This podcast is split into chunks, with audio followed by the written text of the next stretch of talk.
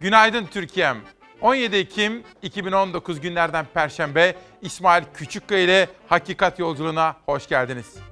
Kahraman askerlerimiz olağanüstü üstün bir başarı ile askeri harekatı sürdürüyorlar. Bugün 9. günde Barış Pınarı Harekatı'nın en son gelişmeleriyle manşetlerini beraber atacağız. Ve ayrıca uluslararası bir baskı ve kuşatma altındayız hepimiz. Bu sabah İsmail Küçükkaya ile Demokrasi Meydanı'nda akıllı diplomasiyle edeceğiz. İçinde bulunduğumuz zor ve güç koşullardan akıllı diplomasiyle çıkabiliriz. İşte bugün 3 saat boyunca hem birbirimize yarenlik yapacağız, beraber gazeteleri okuyacağız, günün yazarlarını değerlendireceğiz. Hiçbir haberi saklamadan sizlere en önemli manşetleri sunacağım. Bu tarafta sosyal medyanın gündemini sizlere aktaracağım. Bu tarafta da günün manşetlerini beraber okuyacağız. Öyleyse hiç durmadan günün ilk tweetlerine ve şok edici bir mektuba bakacağız hep beraber şimdi. Bir, eğer bu işi doğru ve insani bir şekilde yaparsanız tarihte sizi yazar. Gerisini okumayacağım. Bu bir ABD başkanının Türkiye Cumhuriyeti Cumhurbaşkanı yazmış olduğu bir mektup. Mektup diplomatik teamüllere ve nezakete uymuyor bazı bölümleriyle. O bölümleri sizlere aktarmak istemiyorum. Ama bugün akıllı diplomasiyle bu krizi çözeceğiz. İşte bu mektup efendim. ABD Başkanı hani deriz ya daha neler göreceğiz dedirtiyor insana. Cumhurbaşkanı Erdoğan'a 9 Ekim'de bir mektup yazıyor. 9 Ekim'de bakın. Ve Cumhurbaşkanı Erdoğan'a gel diyor beraber bir iş yapalım, bir anlaşmaya varalım diyor. Bazı akıllıca stratejik hamleleri var, cümleleri var. Lakin burada ifade edemeyeceğim diplomatik nezakete aykırı bazı cümleleri de var efendim. Bugün işte bu konuyu da konuşacağız ve ey dünya, ey dünya liderleri nelere kadirsiniz diye bir soru soracağız. Sesimizi yükselteceğiz. Gazete manşetlerine geçelim efendim. Bugün işte bu ve benzeri manşetlerle haber yolculuğumuza çıkacağız. Hürriyette çıksınlar bitirelim. Cumhurbaşkanı Erdoğan, ABD Başkanı Trump'ın kendisine ateşkes ilan edin diye bir çağrıda bulunduğunu söyledi. Düşünün. Trump Erdoğan'a diyor ki akıllı davranalım. Ateşkes ilan edin. Kimle ateşkes ilan edeceğiz? PYD, YPG ile. Cumhurbaşkanı da dün kendi partisinin grup toplantı salonunda bir konuşma yaptı ve dedi ki operasyonun durmasını isteyenler var. Bazı dünya liderleri operasyonu durdurun diyorlar. Bu gece teröristler silah ve malzemelerini bırakıp tuzaklarını imha edip güvenli bölgeden çıksınlar. Harekatımız kendiliğinden sona ermiş olacak dedi. Efendim 17 Ekim 2019 günlerden Perşembe İsmail Küçükkaya ile Hakikat Yolculuğu Barış Pınarı Harekatı'nın 9. gün özet ve bilançosuyla başlasın.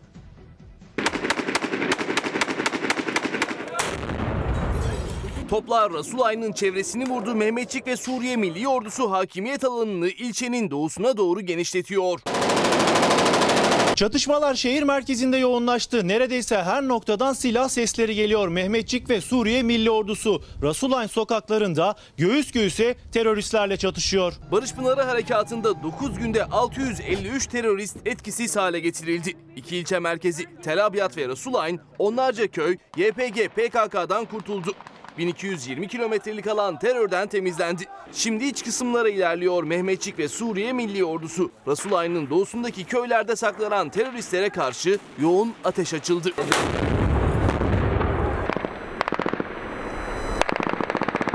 Meskun mahalledeki çatışmaların yanı sıra belirlenen hedefler obüslerle vuruldu. Rasulayn'da çatışma ve bombardıman aralıksız devam ediyor. Mehmetçik belirlenen iki hedefi obüs atışlarıyla bir bir imha etti. Türk Silahlı Kuvvetleri ve Suriye Milli Ordusu teslim aldığı bölgelerde de arama tarama çalışmaları yapıyor. Bölgede çok sayıda tünel, mühimmat ve silah ele geçirildi. Rasulayn ile Tel Abyad bölgelerini birbirine bağlayan otoyollarda mayınlar etkisiz hale getirildi.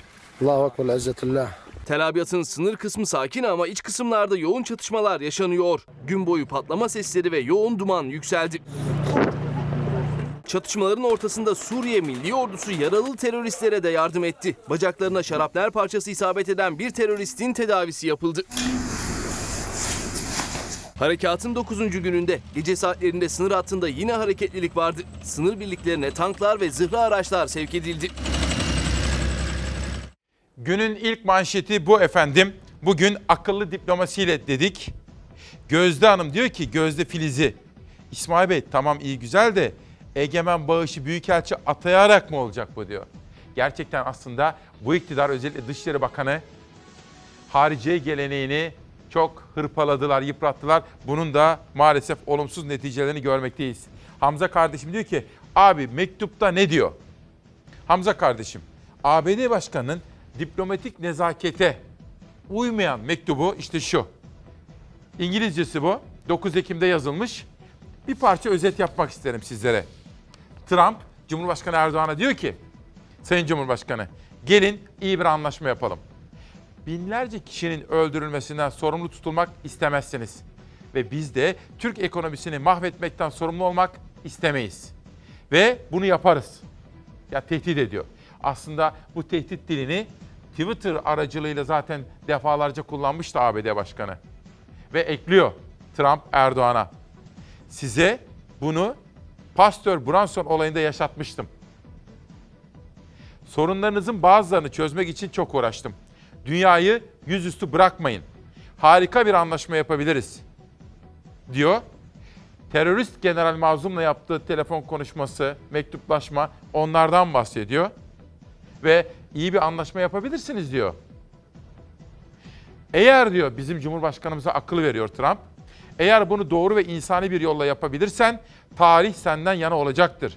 Eğer iyi şeyler olmazsa diyor burada da tehdit dilini kullanıyor. Ben burada ifade etmeyeceğim onu. Sert bir adam olma.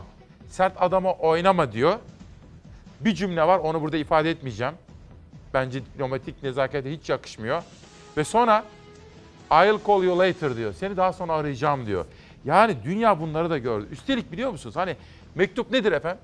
Mahremdir değil mi? Ben size yazmışımdır. Sizin namusunuza emanettir. Benim iznim olmadan onu verebilir misiniz? Trump dün ne yapıyor biliyor musunuz? Başı sıkıştı ya. Erdoğan'a yazdığı bu mektubu senatoda dağıtıyor. Bakın diyor ben diyor Hani bizim Cumhurbaşkanımıza bazı akıllar veriyor. Sert adamı oynama diyor. Kendisi burada sert adamı oynamaya çalışıyor efendim. İşte bütün bunlar ama adamın bir dediği bir dediğini tutmuyor. Bir böyle diyor bir de böyle diyor. Bakın başka ne diyor. Trump, PKK, DAEŞ'tan yani IŞİD'den daha kötü. ABD Başkanı Trump, Barış Pınarı Harekatı'nın kendisini şaşırtmadığını belirterek şunları söyledi. Suriye, Türkiye'nin topraklarını almasını istemiyor. Anlayabilirim. Ama NATO müttefikimizde dostumuz olmayan bir ülke için mi çatışalım? Kürtler melek değil. PKK'ya bakın mesela. Şimdi burada da mesela efendim PKK'yı hani Kürtler diyor, genel bir tanımlama yapıyor. Sonra PKK diyor. PKK ile Kürtler arasında bir iltisak kurmaya çalışıyor. Hayır. Kürtler ayrıdır, PKK ayrıdır. PKK dediğimiz şey bir terör örgütüdür efendim. Bunun da altını çizelim. Üstelik nasıl bir terör örgütüdür? Bizzat Trump'ın ifade ettiği gibi eski başkan Obama'nın ve ABD'nin destek verdiği bir terör örgütüdür PKK. Peki sahaya bakalım mı efendim? Harekatın dün 8. günüydü.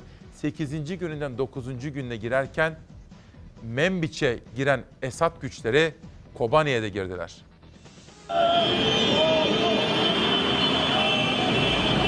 Barış Pınarı Harekatı'nın kapsamı içindeydi. Türk Silahlı Kuvvetleri'nin harekatı an meselesiydi. Akşam saatlerinde önemli bir gelişme yaşandı. Esad güçleri Aynel Arap kentine girdi.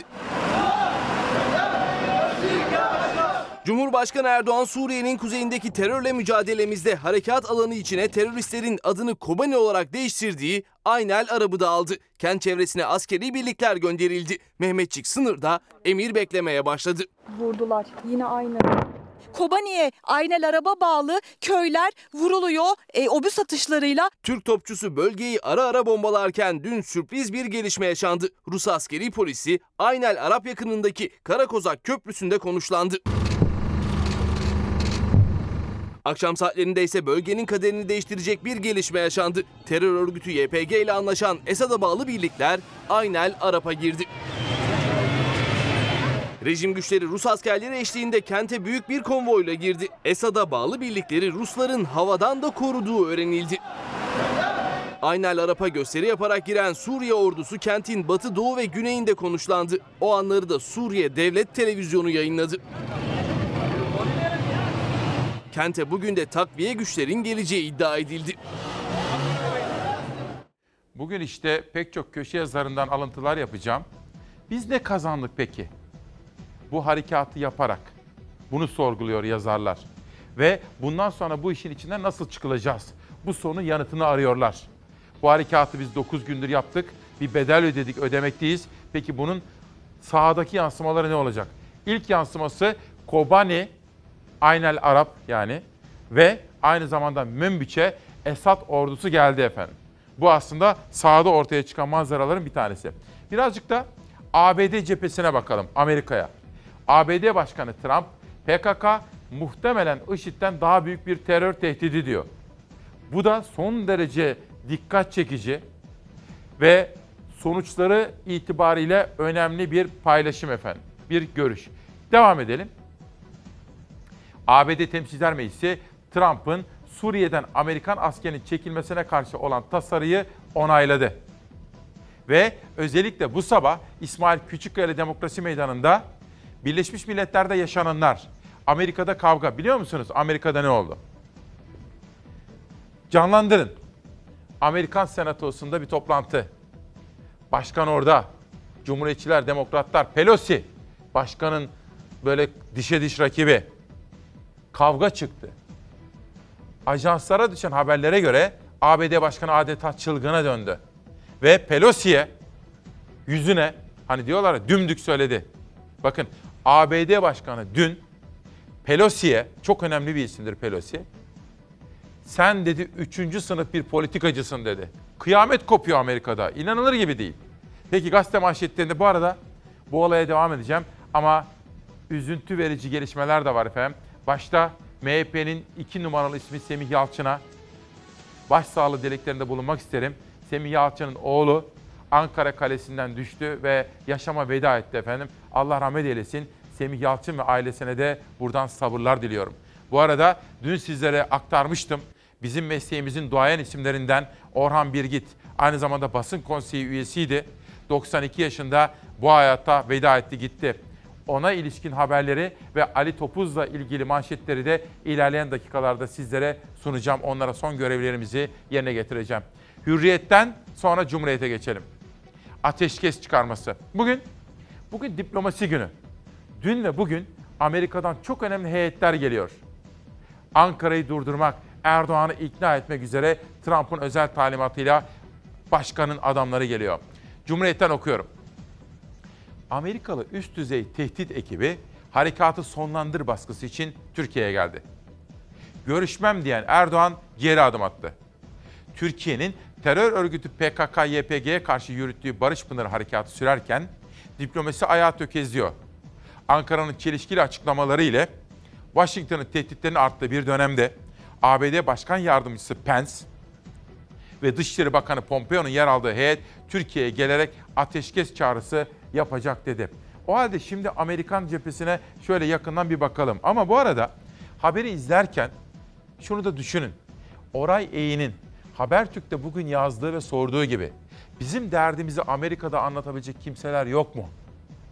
Bizim Dışişleri Bakanlığımız gerçekten yapısıyla çok oynandığı için mi etkisiz kalmaya başladı? Lütfen bunları da bilinçli Türkiye Cumhuriyeti yurttaşları olarak soralım, sorgulayalım. If you look at PKK, take a look at PKK. ISIS respects PKK. You know why? Because they're as tough or tougher than ISIS. Amerika Başkanı Trump terör örgütleri arasında kıyaslama yaptı. PKK IŞİD'den daha kötü dedi ama Cumhurbaşkanı Erdoğan'a harekat için yeşil ışık yakmadığını söyledi. I didn't give him a green light. Türkiye sınır güvenliğini sağlamak, Suriye'nin kuzeyinde terör koridoru oluşmasını önlemek için Barış Pınarı Harekatı'na başladı. Harekat 9. gününe girdi. Harekat devam ederken Amerika Başkanı Trump'tan çelişki dolu açıklamalar gelmeye devam etti. Önce harekata yeşil ışık yakan Trump, şimdi yeşil ışık yakmadığını söyledi. I didn't give him a green light. Trump Amerika'nın destek çıktığı terör örgütü YPG PKK'ya da değindi. Onlar melek değil dedi. PKK'nın IŞİD'den daha kötü olduğunu söyledi. They're as tough or tougher than ISIS. Öte yandan Beyaz Saray'da Başkan Trump'ın başkanlığında Barış Pınarı Harekatı toplantısı yapıldı. Toplantıya kongredeki Cumhuriyetçi ve Demokrat Parti'nin önde gelen senatörleri de katıldı. Senatörler Trump'ı eleştirdi. Trump Temsilciler Meclisi Başkanı Nancy Pelosi'ye 3. sınıf politikacı dedi. Ortalık karıştı. Pelosi ve demokratlar toplantıyı terk etti. He called her a third rate politician. Toplantının ardından sosyal medya hesabı üzerinden açıklama yapan Trump bir kez daha Pelosi'ye hedef aldı. Asabi Nancy sinirden deliye döndü notuyla bir fotoğraf paylaştı. So it's a very uh, Şimdi Trump toplantı için diyor ki asabi Nancy Pelosi çılgına döndü, deliye döndü diyor. Yani Amerika, Amerika olalı böyle şeyler görmemişti efendim. İşte o toplantı. Beyaz Saray'daki Türkiye konulu toplantıda kavga çıktı. Washington karıştı adeta Washington DC. Pelosi salonu terk etti. Ve çok enteresan, fotoğrafa dikkatle bakın. Trump yüzüne diyor ki sen diyor üçüncü sınıf bir politikacısın diyor Pelosi'ye. Kavga Türkiye, Türkiye'nin Barış Pınarı Harekatı Amerika'da Washington DC adeta birbirine girmiş durumda. Geçelim. Milli Savunma Bakanı Hulusi Akar, ABD Ulusal Güvenlik Danışmanı Robert Charles O'Brien ve beraberindeki heyeti kabul etti.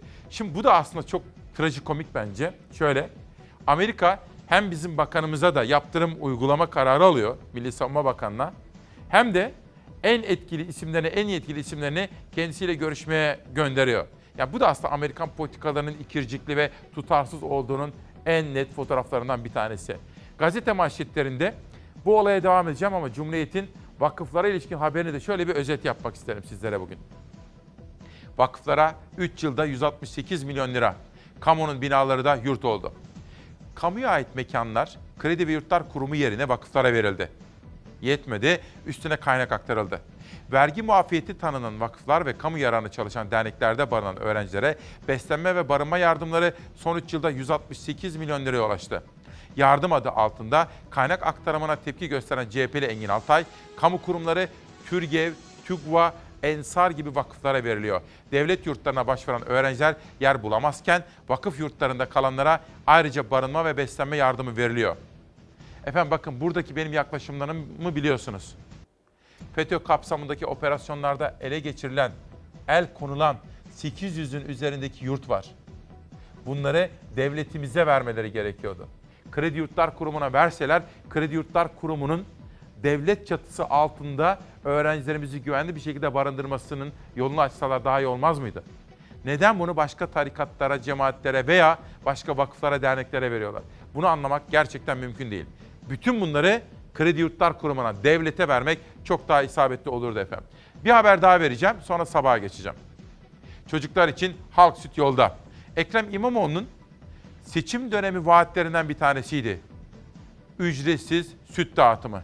Dün seçim öncesi vaatlerinden birini gerçekleştirdi Ekrem İmamoğlu ve 76 binden fazla aileye çocuklar için halk süt yolda kampanyası çerçevesinde bedava süt dağıtımı başladı dün itibariyle efendim. Devam edelim Cumhuriyet'ten sonra sabaha. Türkiye Mehmetçi'ye selam durdu. Bu arada Milli Savunma Bakanlığı'nın bir kampanyası var. Başta Milli Savunma Bakanı da dün AK Parti grup salonuna girdiği zaman böyle bir selam verdi. Hani futbolcularımız, jimnastikçilerimiz, kadın boksörlerimiz bu selam veriyorlar ya şu anda çığ gibi büyüyor. Milli Savunma Bakanı da bakanlık olarak da bu kampanyanın çığ gibi büyümesini ve Mehmetçiğimize moral olmasını istiyor efendim. Barış Pınarı Harekatı'na asker selamıyla destek statlardan taştı. 82 milyona sembol oldu. 7'den 70'e her kesimden Mehmetçiğe selamlı destek yağıyor dedi. Peki bütün bu sıkışmışlık içerisinde adeta yapayalnız kaldık dünyada. Filistin bile yanımızda değil. Yapayalnız kaldık. Peki nasıl çıkacağız? Bugün İsmail Küçükkaya Demokrasi Meydanı'nda dedik ki akıllı diplomasiyle çıkabiliriz efendim. Akıllı diplomasiyle. Ruslarla bildiğiniz gibi Suriye konusunu biz uzun süredir zaten görüşüyoruz. Astana sürecinde Rusya ve İran'la birlikte üçlü olarak yürüttüğümüz çok önemli bir süreç var. Oradaki bizim önceliğimiz de gene hem sınır bölgemizin hem de Suriye'nin tamamının terör unsurlarından tamamen temizlenmesidir. Dolayısıyla Rus tarafı da bu konudaki hassasiyetimizi iyi bilmektedir. Yani orada Amerikan bayrağının yerine Rus bayrağının geçip PYD'nin, YPG'nin bir başka gücün himayesi ya da kontrolü altında olması bizim için kabul edilebilir bir şey değildir.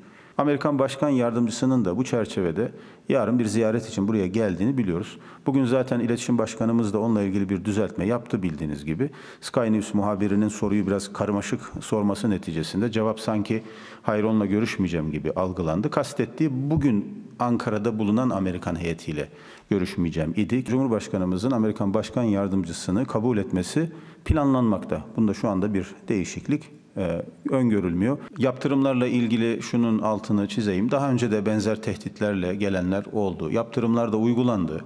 Ama neticesini hep birlikte gördük. Türkiye güçlü bir ülkedir. Türkiye onurlu bir ülkedir.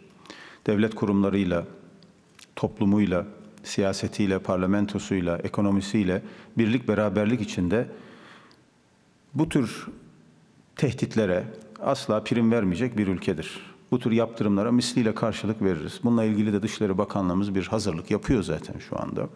Yani onların e, bu konuda bir çalışması varsa elbette Türkiye Cumhuriyeti Devleti de bunu karşılıksız bırakmayacaktır. Dolayısıyla şu anda böyle bir görüşme trafiği söz konusu değil. Esed rejimi konusunda, Esed konusunda bizim pozisyonumuz bellidir. Sayın Cumhurbaşkanımız da bunu gene pek çok vesileyle ifade etmiştir. Burada bir değişiklik yok. Biraz evvel sizlere sormuştum ya, Oray Yiğit'in bugün yazdığı gibi dünyaya niye kendimizi iyi anlatamıyoruz? FETÖ olayında da böyle diyor Oray Yiğit. Aynı şey işte şimdi karşımızda. Türk imajının dünyada bu kadar hızla yıprandığını hiç görmemiştim diyor. Siz de fikriniz varsa bana lütfen bu konuda yazın. Bilge Hanım diyor ki Bilge Yağmur, Türkiye'nin ne yapıp yapmayacağı hiçbir ülkeyi alakadar etmez. Hiç kimseyi ilgilendirmez diyor. Bilge Hanım, doğrusu bu yanıt hiç de bilgece değil efendim. Hayır. Dünya öyle bir dünya değil. Dünya çok taraflı ve akıllı diplomasiyle kendi tez ve çıkarlarınızı savunacağınız bir arena. Dolayısıyla beni dünya ilgilendirmez diyemezsiniz. Ben de diyemem, Amerika da diyemez, Rusya da diyemez. Diplomasi dediğimiz sanat işte bunun için var. Cumhurbaşkanı Erdoğan 22 Ekim'de Soçi'de Putin ile görüşecek. Dün sizlere son dakika gelişmesi olarak Kremlin'in bir davet yaptığını, Erdoğan'ın da bunu kabul ettiğini ve iki ülkenin liderlerinin en geç ay sonuna kadar Rusya'da bir araya geleceğini duyurmuştum. Son dakika gelişmesiydi. Demek ki Putin'le Erdoğan görüşecek. Trump'la Erdoğan'ın görüşmesinden önce gerçekleşecek bu. Hani akıllı manevralar silsilesi. Devam. ABD Dışişleri Bakanı Pompeo, Erdoğan, Kobani'ye girecekleri bir noktada olmadıklarını söyledi. Ben de yaklaşık 24 saat önce kendi mevkidaşımla konuştum. Aynı sözü o da bana verdi. Aslında kontrollü bir gerginlik yaşanıyor. Az evvel Sibel Hanım bana soruyordu. İsmail Bey nasıl yorumluyorsun diye. Efendim şöyle. Kontrollü bir gerginlik var. Kontrolsüz değil. Ne demek? Bu şu demek. İki tarafta birbirini yokluyor, itirazlarını dile getiriyor, eleştirilerini ifade ediyor. Ama aynı zamanda kale arkasında, perde arkasında bir anlaşmalar da var. Mesela Erdoğan Trump'a Kobani konusunda ben bir şey yapmayacağım demiş. Putin'e de Membiç konusunda bir şey yapmayacağım demiş. Bunlar da iki liderler arasındaki diplomasinin arka planda yaşananları. Sabahtan bir haber daha gelsin. Hiçbir güç bizi durduramaz. Cumhurbaşkanı Erdoğan'ın dünkü sözleri. Barış Pınarı Harekatı'nda hedefimize ulaşana kadar bizi hiçbir güç durduramaz dedi ve dünyaya net mesajlar verdi. Özellikle yap- yaptırım tehditleri konusunda da bazı önemli açıklamaları oldu. Onlar da Sabah gazetesinin birinci sayfasında. Sabahtan bugün üçüncü bir detay daha seçtim sizler için. O da gelsin. Bosnalı annelerden evlat nöbetine destek. PKK'nın kaçırdığı çocukları için nöbet tutan ailelere Bosna Hersek'ten anlamlı bir destek geldi. Sırp katliamını yaşayan 94 Srebrenica anneleriyle yapılan alıntılar da yine birinci sayfada haber var. Efendim şu, görüşlerinizi sormak istiyorum. ABD Başkanı'nın Türkiye Cumhuriyeti Cumhurbaşkanı'na yazdığı her türlü nezaketten, diplomatik tahammülden uzak mektubu konusunda ne düşünüyorsunuz? Ne yapmalıyız? Bakın tam da harekatımızın başladığı gün bir mektup yazıyor Trump 9 Ekim'de. Özet yapayım size. Sayın Cumhurbaşkanı, gelin iyi bir anlaşma yapalım. Binlerce kişinin öldürülmesinden sorumlu tutulmak istemezsiniz. Ve biz de Türk ekonomisini mahvetmekten sorumlu olmak istemeyiz. Ve hatırlayacaksınız Rahip Brunson olayında biz bunu Türkiye'ye yaşatmıştık. Sorunlarınızın bazılarını çözmek için çok uğraştım.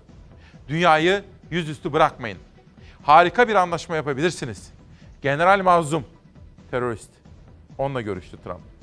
Trump diyor ki Erdoğan'a, General Mazlum sizinle müzakere etmek istiyor. Ya teröristle müzakere mi olur? Ve daha önce vermedikleri bazı tavizleri size vermeye hazır olduğunu söylüyor. Yani terörist mazlum Türkiye ile anlaşma yapmak ve Türkiye'ye bazı tavizleri vermek istiyormuş. Trump'tan bunu öğreniyoruz. Bunu diyor Trump Erdoğan'a. Bunu doğru ve insani bir yolla yapabilirsen tarih senden yana olacaktır. Eğer iyi şeyler olmazsa diyor çok negatif kelimeler var orada. Bir de sert adama oynama diyor. Sonunda da yine bence hiç yakışık almayacak bir ifadesi var. Cümlesini de mektubunu da I'll call you later. Seni daha sonra arayacağım diyor. Yani inanılır gibi değil. Üstelik bu mektubu Erdoğan'a göndermekte kalmıyor.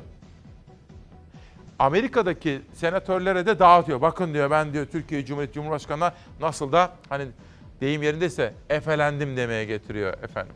Peki Ankara şimdi ne yapacak? Ben dimdik ayaktayım. Ben onlarla görüşmeyeceğim. Onlar karşıtlarıyla görüşecek. Ben Trump geldiği zaman konuşurum. Gözler Amerikalı heyetin Ankara temaslarına çevrilmişken Cumhurbaşkanı Erdoğan Sky News muhabirine Amerika Başkan Yardımcısı Pence dahil hiçbir isimle görüşme yapmayacağını söyledi. 5 dakika sonra Türk gazetecilere yaptığı açıklamadaysa Başkan Yardımcısı ve Dışişleri Bakanları ile görüşeceğini. Pence ve Pompeo dışında diğerleriyle görüşmem söz konusu değil. Ankara'nın başarıyla yürüttüğü Barış Pınarı harekatı sürerken Amerika Başkanı Trump terör örgütüyle Türkiye arasında arabuluculuk teklifini ortaya attı. Ne zamandan beri devletlerin terör örgütleriyle masaya oturduğunu duydunuz? O tür devletler varsa bile Türkiye Cumhuriyeti'nin tarihinde bir devlet olarak bir terör örgütüyle aynı masaya oturmak yoktur ve bundan sonra da bizden böyle bir şey beklemeyin. Cumhurbaşkanı Erdoğan telefon görüşmesinde de bu yanıtı verdi Trump'a. Ancak ısrar karşısında bir heyet göndermesini istedi. Trump'ın görevlendirdiği heyetin başında Başkan Yardımcısı Mike Pence var. Başkan Trump'ın talimatıyla yarın Türkiye'ye işgali durdurma, hemen ateşkes ilan etme ve bölgede barışla istikrarı yeniden tesis için müzakerelere başlama çağrısı yapmak üzere Dışişleri Bakanı Mike Pompeo, Ulusal Güvenlik Danışmanı Robert O'Brien ve Suriye özel temsilcisi James Jeffrey'den oluşan heyete liderlik edeceğim. Pence Türkiye ziyareti öncesi harekatı işgal olarak niteledi ve Türkiye ziyaretinin amacını da ateşkes çağrısı yapmak olarak açıkladı. En kritik soru Erdoğan'ın heyetle görüşüp görüşmeyeceğiydi. Ben dimdik ayaktayım. Ben onlarla görüşmeyeceğim. Onlar karşıtlarıyla görüşecek. Ben Trump geldiği zaman konuşurum. Cumhurbaşkanı Sky News muhabirine kurdu bu cümleleri. Hemen sonrasında Beyaz Saray sözcüsünün açıklaması geldi. Pence Erdoğan'ın görüşmeyi reddetmesine rağmen Ankara'ya gidecek. Cumhurbaşkanı Erdoğan'ın ve Beyaz Saray'ın yaptığı açıklamalar Ankara-Washington hattında kriz yorumlarına neden oldu. Pence ve Pompeo dışında diğerleriyle görüşmem söz konusu değil. Cumhurbaşkanlığı İletişim Başkanı Fahrettin Altun da Erdoğan'ın görüşmeyeceğim dediği kişilerin Suriye özel temsilcisi ve ulusal güvenlik danışmanı olduğunu belirtti. Amerika Başkan Yardımcısıyla görüşme olacağını Mike Pence'i de etiketleyerek Twitter'dan duyurdu. Madem teröristlerin gönlünü etmek uğruna Türkiye'nin müttefikliğini hiçe saymayı göze alıyorsunuz, öyleyse size bir teklifimiz var bu gece. Tüm teröristler silahlarını, malzemelerini, her şeylerini bırakıp kurdukları tuzakları imha edip belirlediğimiz güvenli bölgeden dışarı çıksınlar. Amerika'nın ateşkes teklifine Ankara'nın teklifi çok açık. Irak sınırından Menbiç'e kadar 32 kilometre derinliğinde alanı terör örgütü mensuplarının boşaltması. Cumhurbaşkanı Erdoğan teröristler çıkarsa harekata gerek kalmaz dedi. Bizim terörist bile olsa kimseyi taammüden öldürmek gibi bir niyetimiz zaten olamaz. Münbiş'ten Irak sınırına kadar olan bölgede bu dediğimiz yapıldığında Barış Pınarı harekatımız zaten kendiliğinden sona ermiş olacaktır. İyi Partili Aytun Çıray tepki gösteriyor. CHP'den tepki geliyor mektuba ilişkin. Hatta Erdoğan'ın Trump'la görüşmesini iptal etmesi gerektiğini söylüyorlar. Aytun Çıray diyor ki neden gizlediniz? Bu mektubu, bu küstah mektubu neden gizlediniz diye Cumhurbaşkanlığına tepki gösteriyor efendim. Onun altını çizelim. Bu arada eski başbakanlardan Ahmet Davutoğlu. Bu küstah mektuptan sonra Türkiye Cumhuriyeti Cumhurbaşkanı'nın ABD Başkanı görüşmesini iptal etmesini, ABD'nin özür dilemesi gerektiğini altını çizerek söylüyor. İbrahim Altın, İsmail kardeşim farkında mısınız? Bir Amerika, bir Rusya. Adeta biz top gibi olduk diyor. Ortada çevirdikleri bir topa döndük. Hani diyor dünya lideriydik diyor. Bu arada Doktor Feride Savaş da Trump'a ilişkin bir teşhiste bulunmuş ama onu burada ifade etmeyeyim. Doktor olarak da diyor ki Trump'ın durumu tam olarak şu semptomları yansıtıyor. Adı budur diyor. Efendim bölgeye gideceğiz. Merve Görgün orada karşımızda. Merve sana ve kameraman arkadaşımıza, canlı yayın ekibimize günaydın diyorum. Şimdi senden bulunduğun yerde, önce bulunduğun yeri bize bir tarif et. Şöyle bir göster kamerayla. Neredesin ve orada neler yaşanıyor bölgede, sizin bulunduğunuz yerde nelere tanıklık yapıyorsunuz? Anlatır mısın? Şimdi biz Akçakale'deyiz. E, hemen arkamız Tel Abyad. Malum e, harekatın ilk günlerinde e, operasyon e, bombardımanın, atışların gerçekleştiği ardından da e, kara harekatının başladığı yer hemen sağ tarafında Resulayn var Ceylanpınar'ın karşısında. Orası da hareketliydi ilk günlerinden beri. E, son birkaç gündür sessizlik hakimdi aslında burada Tel Abyad'da ancak şu an dün, dün de bayağı yoğun bir şekilde obüs atışları yapıldı. E, hala da ara ara gel, devam ediyor. Ancak bu bölgede değil çünkü bu bölgede artık o e, asker içeride ve temizlik yapıyor. Orada işte tuzakları temizliyor. Meskun mahalde kontrol sağlandı. Terörden temizlendi bu alan. Ancak batı kısmı hala e, ateş altında topa tutuluyor. Hala da sesleri geliyor arada. Peki bundan sonra ne olacak? Ne görüyoruz? Aslında şöyle söyleyebilirim İsmail Küçükkaya. Bölgede e, Rusya, Amerika, Suriye ordusu şu an e, köşe kapmaca oynuyor. Harekatın biraz yönleneceği alana, o kritik son dönemde konuştuğumuz Membiç ve Aynalara paranın alanında Türkiye de kendi istediği güvenli bölgeyi oluşturmaya çalışıyor ve gelişmeler artık 24 saatte değil, neredeyse saat başı değişiyor. O yüzden ne olacağını aslında bilemez, kimse mi? şu anda kestiremiyor. Bugün belki 24 saat içinde çok başka konuları konuşuyor olabiliriz. Çok başka bölgelerden bahsediyor olabiliriz. Tıpkı dün olduğu gibi e, dün dün yeni bir gelişme olmuştu. E, o Membiç'le e, Aynelarab'ı bağlayan bir köprü var. Karakozak Köprüsü. Orada Amerikan askerleri çekilmişti. Esad rejimi e, gelmesin diye orada duruyordu. O çekildikten sonra Rus askerlerinin orada fotoğrafı çıktı. E, daha sonra şöyle bir e, ihtimal güçlendi. Esad rejimi acaba e, şeyden Aynel araba mı girecek Münbiç'ten diye e, bir e, endişe duyuldu. E, ancak giriş yapıldığına dair herhangi bir e, bilgi yok, gelmedi. Peki sen Aynel Arap yani Kobani bölgesinde de o sınırdaydın. Oradaki gözlemlerinden biraz bahseder misin? Şimdi şöyle sınır hattı boyunca e, Türkiye tarafı askeri bölge tamamen. E, Birçok şey gördük orada ama harekatı etkilememek açısından detaylı bilgi vermiyoruz. E, ancak Aynel Arab'ın Fırat kısmında yani batı tarafında Fırat e, kenarında köyler var. Aynel Arab'a bağlı uzakta kalan köyler bunlar. Aslında bunlar köyler değil siviller yaşamıyor. YPG mevzileri e, yine, yine kurdukları tüneller ve gözetleme noktaları var. İki gün önce biz onun, o tünelleri, o gözetleme kulesini, o mevzileri görüntülemiştik. Dün oralar obüs atış, atışlarıyla vuruldu ve ard arda yoğun bir şekilde birkaç kez vuruldu o noktalar. Bir şey daha soracağım Merve. Bulunduğunuz bölgede Türk gazetecilerin dışında yabancı gazeteciler de var mı? Onlar oralarda mı? Aslında şöyle söyleyebilirim gazeteciler sadece Akçakale'de değil birçok bölgede dağılmış durumda ve yabancı gazetecileri de e, daha çok görüyorduk ama şu anda daha da sayıları azalmış durumda diyebilirim. Belki de e, şöyle yorumlayabiliriz bunu. Daha belki iç kesimlere de gitmiş olabilirler. Ancak yabancı gazeteler yine azımsanmayacak kadar var tabii. Peki Merve çok teşekkür ediyorum. Sana, kameraman arkadaşımıza ve naklen yayındaki ekip arkadaşlarımıza çok teşekkürler. Herhangi bir gelişme olursa arkadaşlarımızı uyar hemen sana bağlanalım. Peki Amerikalı heyet geldi. Bugün Ankara'da diplomasi günü. Onu sizlere sunmak istiyorum. Bu tarafa tweetler gelsin, bu tarafa gazete. Bir de Ahmet Davutoğlu'nu verin arkadaşlar bu tarafa. Serdar rica edeceğim yönetmenimden. Buraya da sosyal medya manşetleri gelsin. Ahmet Davutoğlu eski başbakanlardan bir çıkış yaptı. Dedi ki, Sayın Cumhurbaşkanı'nın şahsında Türk milleti ve devleti rencide edilmiştir. Özür dilenmediği takdirde yarın yapılması beklenen görüşmeler yani bugünkü görüşmelerin ve Erdoğan'ın 13 Kasım'da ABD Başkanı Trump'la yapacağı temas için gerçekleştireceği ABD ziyaretinin iptal edilmesi gerektiğinin altını çiziyor eski başbakanlardan Ahmet Davutoğlu. Nereden nereye? Çok enteresan. Peki buradan dün bir yanlış anlaşılma oldu. İbrahim Kalın'ın da altını çizdiği gibi sanki Erdoğan Pompeo ile görüşmeyecek mi idi? Fakat daha sonra düzeltme yoluna gidildi. Pompeo, Erdoğan'la görüşme beklentisi içindeyiz.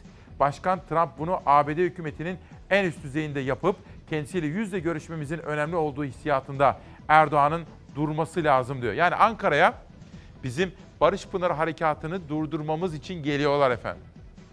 Diyelim geçelim bir başka manşete. ABD Başkanı Trump, Türkiye'ye yaptırım uygulamak bölgede savaşmaktan daha iyi. Kendileri açısından bunun daha kolay ve maliyeti daha düşük olduğunu söylüyor ABD Başkanı. İyi ama Ankara ne diyor? Büyükelçi İbrahim Kalın'ın dün yaptığı bilgilendirmeden bir manşet geliyor şimdi. İbrahim Kalın, gözümüzün önünde bir hukuk skandalı yaşanıyor. DAEŞ'in sorumluluğunun sadece Türkiye'ye verilmesi kabul edilebilir değildir diyor. Hani IŞİD'leri tamamen bizim kontrolümüze, sorumluluğumuza vereceklerdi ya. Bu çok büyük bir riskti ve Ankara bu riski üstlenmek istemiyor. Bugün akıllı diplomasiyle dedik efendim. Gazete manşetlerine de geçeceğim ama bugünün adını şöyle koyacağız. 17 Ekim 2019 günlerden Perşembe akıllı diplomasiyle dediğimiz bu sabahta gün müzakere ve diplomasi günü. Amerika'dan ilk heyet geldi. Milli Savunma Bakanı Hulusi Akar, Amerikan Ulusal Güvenlik Danışmanı Obrin ve beraberindeki heyeti kabul etti. Suriye'deki son durumu görüştü. Barış Pınarı Harekatı'nın başlamasıyla Ankara-Washington hattında ipler gerildi. Amerika Başkanı Donald Trump Türkiye'ye iki heyet gönderdi. Trump'ın Ulusal Güvenlik Danışmanı'nın başkanlık yaptığı ilk heyet Türkiye'ye geldi. Trump'ın ulusal güvenlik danışmanı ve heyeti temaslarına başladı. Önce Cumhurbaşkanlığı Sözcüsü İbrahim Kalın'la bir toplantı yaptı. Ardından heyeti Milli Savunma Bakanı Hulusi Akar kabul etti. Heyetler arasındaki görüşmede başta güvenli bölge olmak üzere Suriye'deki son durum, savunma ve güvenlik konularında görüş alışverişinde bulunuldu. Amerika Başkan Yardımcısı Pence ve Dışişleri Bakanı Mike Pompeo'nun da aralarında olduğu ikinci heyet ise bugün Türkiye'ye gelecek. Bugün Cumhurbaşkanı Erdoğan Pence'le görüşecek. Amerika Ankara ile bir yandan görüşmeler yürütmeye çalışırken diğer taraftan Birleşmiş Milletler Güvenlik Konseyi'nde Türkiye'ye ateşkes çağrısı yapmayı sürdürdü. Amerika'nın Birleşmiş Milletler daimi temsilcisi Türkiye'ye harekatı derhal durdurması ve ateşkes ilan etmesi için çağrıda bulundu. Öte yandan Birleşmiş Milletler Güvenlik Konseyi bir kez daha Suriye toplantısı yaptı. Fransa, Almanya, İngiltere, Polonya ve Belçika'nın talebi üzerine Suriye'nin kuzeydoğusundaki gelişmeleri kapalı oturumda görüştü. Oturum sonunda harekatın endişeye yol açtığı iddiası dillendirildi. Toplantıdan kınama kararı çıkmadı. Bugün Ankara'da diplomasi günü. Akıllı diplomasiyle dedik bu sabah efendim. Bu arada Canan Gülü diyor ki, sevgili kardeşim İsmail Manavgat'tan selamlar. Lütfen hatırlatır mısın? Anayasamızın ikinci maddesinin değiştirilmez ilkesi laikliktir. Ve laikliğin egemen olduğu bir ülkede din ve devlet işi aynı çatı altında olamaz. Bunu hem Ağrı Belediye Başkanı'na ama her şeyden ve hepsinden önemlisi Barolar Birliği Başkanı Metin Feyzoğlu'na hatırlatınız. Mevki, mevki ve makamlar geçicidir. Asıl olan vatandır ve ilkelerimizdir, anayasamızdır. Bunu Barolar Birliği Başkanı da öğrensin diyor Canan Güllü. Türk Kadın Dernekleri Federasyon Başkanı şimdi bana özel olarak bir mesaj gönderdi. Bunu söylüyor. Nereden çıktı? Dün bir nikah merasimine katılmıştı. Metin Feyzoğlu Ağrı'da ona ilişkin tartışmalar vardı sosyal medyada. Sputnik, ABD koalisyonu askerlerini çektikten sonra Suriye-Türkiye sınırındaki üssünü ima etti. Şimdi Erdoğan'la Trump'ın bir konuşmasıyla başladı her şey. Ve Trump ben askerlerimi çekiyorum dedi ve biz de Suriye'ye doğru girdik. Fakat ortaya çıkan tabloda şimdi Esad yeniden ülkesine hakim olmaya başladı. Bir manşet daha gelsin. Trump diyor ki Suriye Rusya'dan yardım alıyorsa Bu iyi. Ya kimden alırsa alsın diyor. Yeter ki bana yük olmasın diyor. Sonra diyor Kürtler de melek değiller diyor. Bu sözünün sonunda PKK'nın IŞİD'den daha tehlikeli olduğunu da altını çiziyor. Ama söylemlere ilişkin o dikkati bir kere daha vurgulamak isterim. Batı basınında ve Batı ülkelerin liderlerinde hep şu var. Kürtler diyorlar. Yanlış bir genelleme yapıyorlar. Efendim Kürtlerle PKK arasında en ufak bir bağ yok. Kürtlerle PYD, YPG arasında da bir bağ yok. PKK dediğimiz bizzat batılı güçlerin ve Amerika'nın desteklediği, silahlandırdığı, PYD, YPG dediğimizde yine aynı şekilde özellikle Amerika'nın silahlandırdığı bir terör örgütüdür. Genel itibariyle Kürtler dediğiniz zaman bu çok büyük bir hata, vahim bir hata anlamına gelirdir. Dolayısıyla bunu öğretmemiz gerekiyor. Devam edelim. Ankara'ya gelen ABD Dışişleri Bakanı Pompeo az önce Reuters'a bölgedeki istikrarsızlığın sorumlusu Erdoğan dedi. Yani Erdoğan'ı suçluyorlar Barış Pınarı Harekatı nedeniyle. Devam edelim. Cumhurbaşkanlığı. Cumhurbaşkanı Erdoğan'ın dünkü AK Parti salonundaki konuşması. Türkiye Suriye'de ne Kürtleri ne Arapları ne de başka bir kesimi değil. Sadece ve sadece teröristleri hedef alıyor dedi. Efendim şunu bir kere daha söylemek istiyorum Sayın Cumhurbaşkanı'na ve özellikle Cumhurbaşkanlığı iletişimden sorumlu yetkililerine. İstirham etsem de sizlerden Cumhurbaşkanı'nın özellikle bu harekat, bizim haklı olduğumuz harekat konusundaki özellikle uluslararası ilişkiler bağlamındaki ifadelerini AK Parti salonlarında söylemeseniz. Başka toplantılarda onları söyleyin. AK Parti grup salonlarına gittiğiniz zaman il başkanları vesaire, teşkilat, MYK'nız veya partinizin grup salonunda bunları yapmayınız efendim. Bizi zor duruma düşürmeyiniz. AK Parti işlerini ayrı salonlarda konuşunuz. Fakat memleket meselelerini özellikle de Barış Pınarı Harekatı'na ilişkin ifadelerinizi parti yetkili toplantılarında yapmayınız lütfen. Bir Türkiye Cumhuriyeti vatandaşı ve bir gazeteci olarak iyi niyetli bir şekilde size bunu hatırlatmak istiyorum. Başka bir toplantı düzenleyin. Basın toplantısı düzenleyin. Bu çok daha isabetli olur diye düşünüyorum. Sabahtaki 3 manşeti huzurlarınıza getirmiştim. Geçelim sözcüye.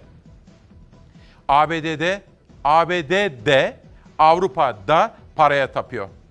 Parası varsa katillerle bile dost oluyorlar. İşte bakın bu Batı ülkelerinin iki yüzlü tutumu. Suriye'deki Barış Pınarı Harekatı için Türkiye'yi sivilleri öldürüyor. Bunlar işgalci diye suçlayan ABD ve Avrupa'nın ikiyüzlülüğü ve para gözlülüğü ortada. Gazeteciyi kıtır kıtır kestiren, Yemen'de çocukları bombalarla öldüren petrol zengini Suudi yönetimine ses çıkarmıyorlar. Milyarlarca dolarlık silah satıp sırtını sıvazlıyorlar dedi efendim. Sözcüdeki bir manşet. Bir ikinci haber gelsin Sözcü'den. Şahsıma, aileme 3-4 bakana vize yasağı koyuyorlar.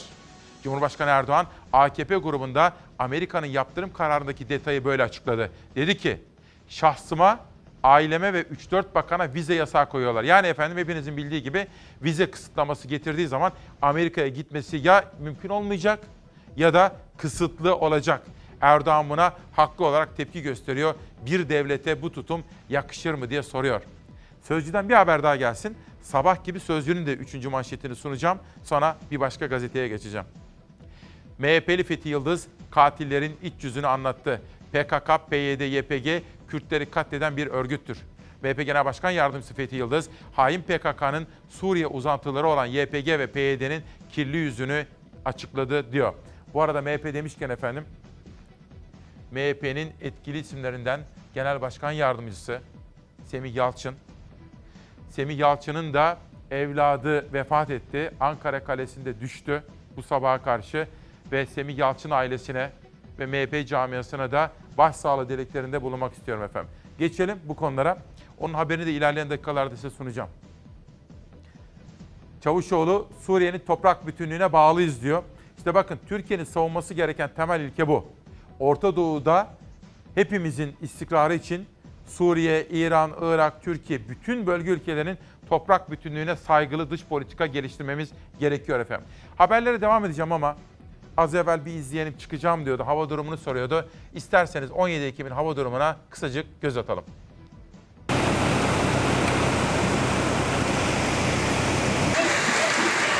Sağanak geçişleri sele neden oldu. Kuvvetli sağanakla gelen sel ve su baskınında yollar ve tarım arazileri zarar gördü. Manisa'da sel ve su baskınları ev ve iş yerlerini sular altında bıraktı.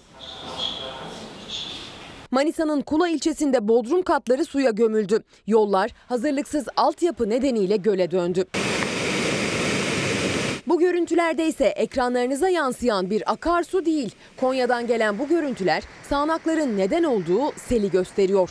Karatay ilçesinin Akbaş köyü, Kadınhanı'nın Atlantı ve Ilgın'ın Avdan köyleri sağanak yüzünden sele neden oldu. Köylünün üretim alanları büyük zarar gördü. Sel suları tarladaki ekini ve toprağın en verimli tabakasını alıp götürdü. Yağış geçişlerinin bugün de devam etmesi bekleniyor. Bugün hava yurtta bir açık bir kapalı. Yağmur bir yağacak bir geçecek. Bir dargın bir barışık hava ani sıcaklık değişimine de neden olabilir. Örneğin bugün Marmara bölgesinde hava kapalı. Zaman zaman hafif yağış geçişleri görülebilir. Ancak Marmara'da yağış ihtimali düşük. Ege bölgesinde ise iç kesimlerde yağış geçişleri görülebilir. İç Anadolu'da ve Karadeniz'de hava bir kapalı bir açık olacak. İç Anadolu'nun genelinde ve Karadeniz'in genellikle iç kesimlerinde yağış geçişleri bekleniyor. Geçiş şeklindeki yağışlar bir yağıp bir açan gökyüzüne sebep olabilir. Yağışlı ve çok bulutlu gökyüzü ise güneşin gölgelenmesi sebebiyle hissedilen sıcaklıkları düşürecektir. İşte bu önemli manşetlerden sonra gazetelere devam ediyorum. Sabah ve Sözcü'yü tamamladım. Türk Gün ve Yeni Çağ manşetlerine geliyor şimdi. Türk Gün. Ya istiklal ya ölüm. Bugün Hikmet Özdemir'in alıntısını yapacağım sizlere. Büyük önderimiz Atatürk'le ilgili. Atatürk'ün bütün dış politikasını belirlerken bölgede yaptığı temaslar, Silvan, Muş, Bitlis, Diyarbakır, oradaki dostluklar, ilişkiler, aşiretlerle yaptığı görüşmeler hepsini bugün Hikmet Özdemir'in kitabından alıntılar yapacağım. Cumhurbaşkanı Erdoğan, Türkiye'nin, Türk milletinin ve Türk ordusunun mazisinde teslim olma seçeneği asla olmamıştır, olmayacaktır dedi. Ve Orhan Karataş da bugün Türk Gün Gazetesi'nin başyazarı Türkiye elinden geleni yaptı. Bundan sonrasını onlar düşünsün diyerek bir yazı kaleme aldı. Türk Gün'den bir de Devlet Bahçeli'nin fotoğrafı. 3 haftalık hastala, hastalığından sonra tedavisi tamamlandı ve dün biliyorsunuz MHP Genel Merkezi'ne gelmişti fakat sakallıydı. Sayın Bahçeli ilk defa sakallı görmüştük. Bu kez de MHP Genel Merkezi'nden böyle bir fotoğraf geldi. Bu kez sakalını kesmiş gözüküyor efendim. Bahçeli makamda Türkiye güvende bu da Türk Gün Gazetesi'nin sürmanşetindeki haber. Geçmiş olsun diyor ve Yeni Çağ Gazetesi'ne geçiyorum. Yeni Çağ'dan da sizlere iki ayrı haberi sunmak istiyorum. Hatta üçüncü detay da var. Bakalım ne geliyor önce. İzmir, Muş, Kardeşehir, Akşener ziyaret ettiği Yeşilova, Kırköy ve Sarıpınar'da vatandaşların sevgi gösterileriyle karşılandı diyoruz. Devam edelim. İyi Parti liderinin manşeti Yeni Çağ'da sürmanşette. Bir başka haber geliyor. Şam'la işbirliğine Rusya'dan destek. Meral Akşener partisinin grup toplantı salonunda yaptığı konuşmada hepinizin çok iyi hatırlayacağı gibi dedi ki Şam yönetimi kötü olabilir. Beğenmeyebiliriz. Ala. Lakin bütün seçenekler içerisinde Suriye'nin toprak bütünlüğünü savunmak ve gerekirse Esad'la görüşmek Türkiye'nin âli menfaatidir dedi Meral Akşener. Şimdi de Yeni Çağ'da Şam'la işbirliğine Rusya'dan destek haberini görüyorum. Bir haber daha gelsin. Yeni Çağ'dan. Barcelona'dan selam çaktılar. Barcelona'daki Costa Brava futbol turnuvasında mücadele eden Şırnak UEFA takımı grubunu gol yemeden 4'te 4 yaparak tamamladı. Şırnaklı minik sporcular her galibiyet sonrası Türk bayrağını açıp asker selamıyla da Barış Pınarı harekatına destek oldular diyor efendim. Dün dün bir kafa karışıklığı yaşandı. İngilizlerin kanalı Sky News'un muhabiri Erdoğan'a bir soru sordu. Amerikalılar geldi görüşecek misiniz diye. Erdoğan da yanlış anladı. Bir kafa karışıklığı oldu. Bugün Ankara'da görüşeceği Pompeo için soruldu zannetti. Öyle değildi efendim. Pompeo ile bugün, bugün görüşecek. Dün Ankara'ya gelen İbrahim Kalın'la görüşen heyet, Milli Savunma Bakanı ile görüşen heyetle de görüşmeyeceğini söylerken bir kafa karışıklığı vardı. O anlara gidelim ve kafa karışıklığını düzeltelim. The American delegation that's coming here, are you worried about it? Will you be seeing them? Amerikan delegasyonu geliyor. Bunun için endişeli misiniz? Yok. Niye endişeli oluyor? Why would we concerned about it? What will you be saying to them? Ne, onlara neler diyeceksiniz? Ben dimdik ayaktayım. Ben onlarla görüşmeyeceğim. I'm standing. I'm not, I'm not going to talk to them. Onlar karşıtlarıyla görüşecek. They will be talking their counterparts. Ben Trump geldiği zaman konuşurum. When Trump comes here, I'll be talking. Şimdi bu önce şöyle algılandı. Erdoğan hiç kimseyle görüşmeyecek, sadece Trump'la görüşecek diye. Fakat Beyaz Saray alarma geçti. Hemen açıklamalar yapıldı. Biz yine de ısrarlıyız diye. Fakat daha sonra Fahrettin Altun ve İbrahim Kalın ayrı ayrı açıklamalar yaptılar ve bu görüşmelerin gerçekleşeceğini ifade ettiler efendim. Şimdi dün AK Parti grup salonuna giriliyor. Biraz evvelki eleştiri ve önerimi tekrar etmek isterim. Harekata ilişkin bilgi ve açıklamaları basın bilgilendirmesine ve dünya kamuoyuna yapacağınız açıklamaları parti salonlarında yapmayınız diye bunu bir kere de hatırlatmak istiyorum. Çünkü az evvel söyleyince çok sayıda mesaj gelmiş. Şimdi o salona girince böyle bir selam. Salona girdi. Mehmetçiğe selam verdi. Milli Savunma Bakanı, eski Genelkurmay Başkanı Hulusi Akar. Milli Savunma Bakanlığı bu konuda bir kampanya yürütüyor.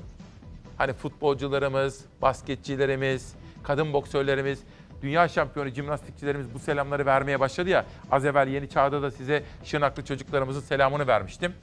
Milli Savunma Bakanlığı diyor ki Mehmetçiğimize moral olsun. Türkiye'deki herkes bu selamı Mehmetçiğe versin.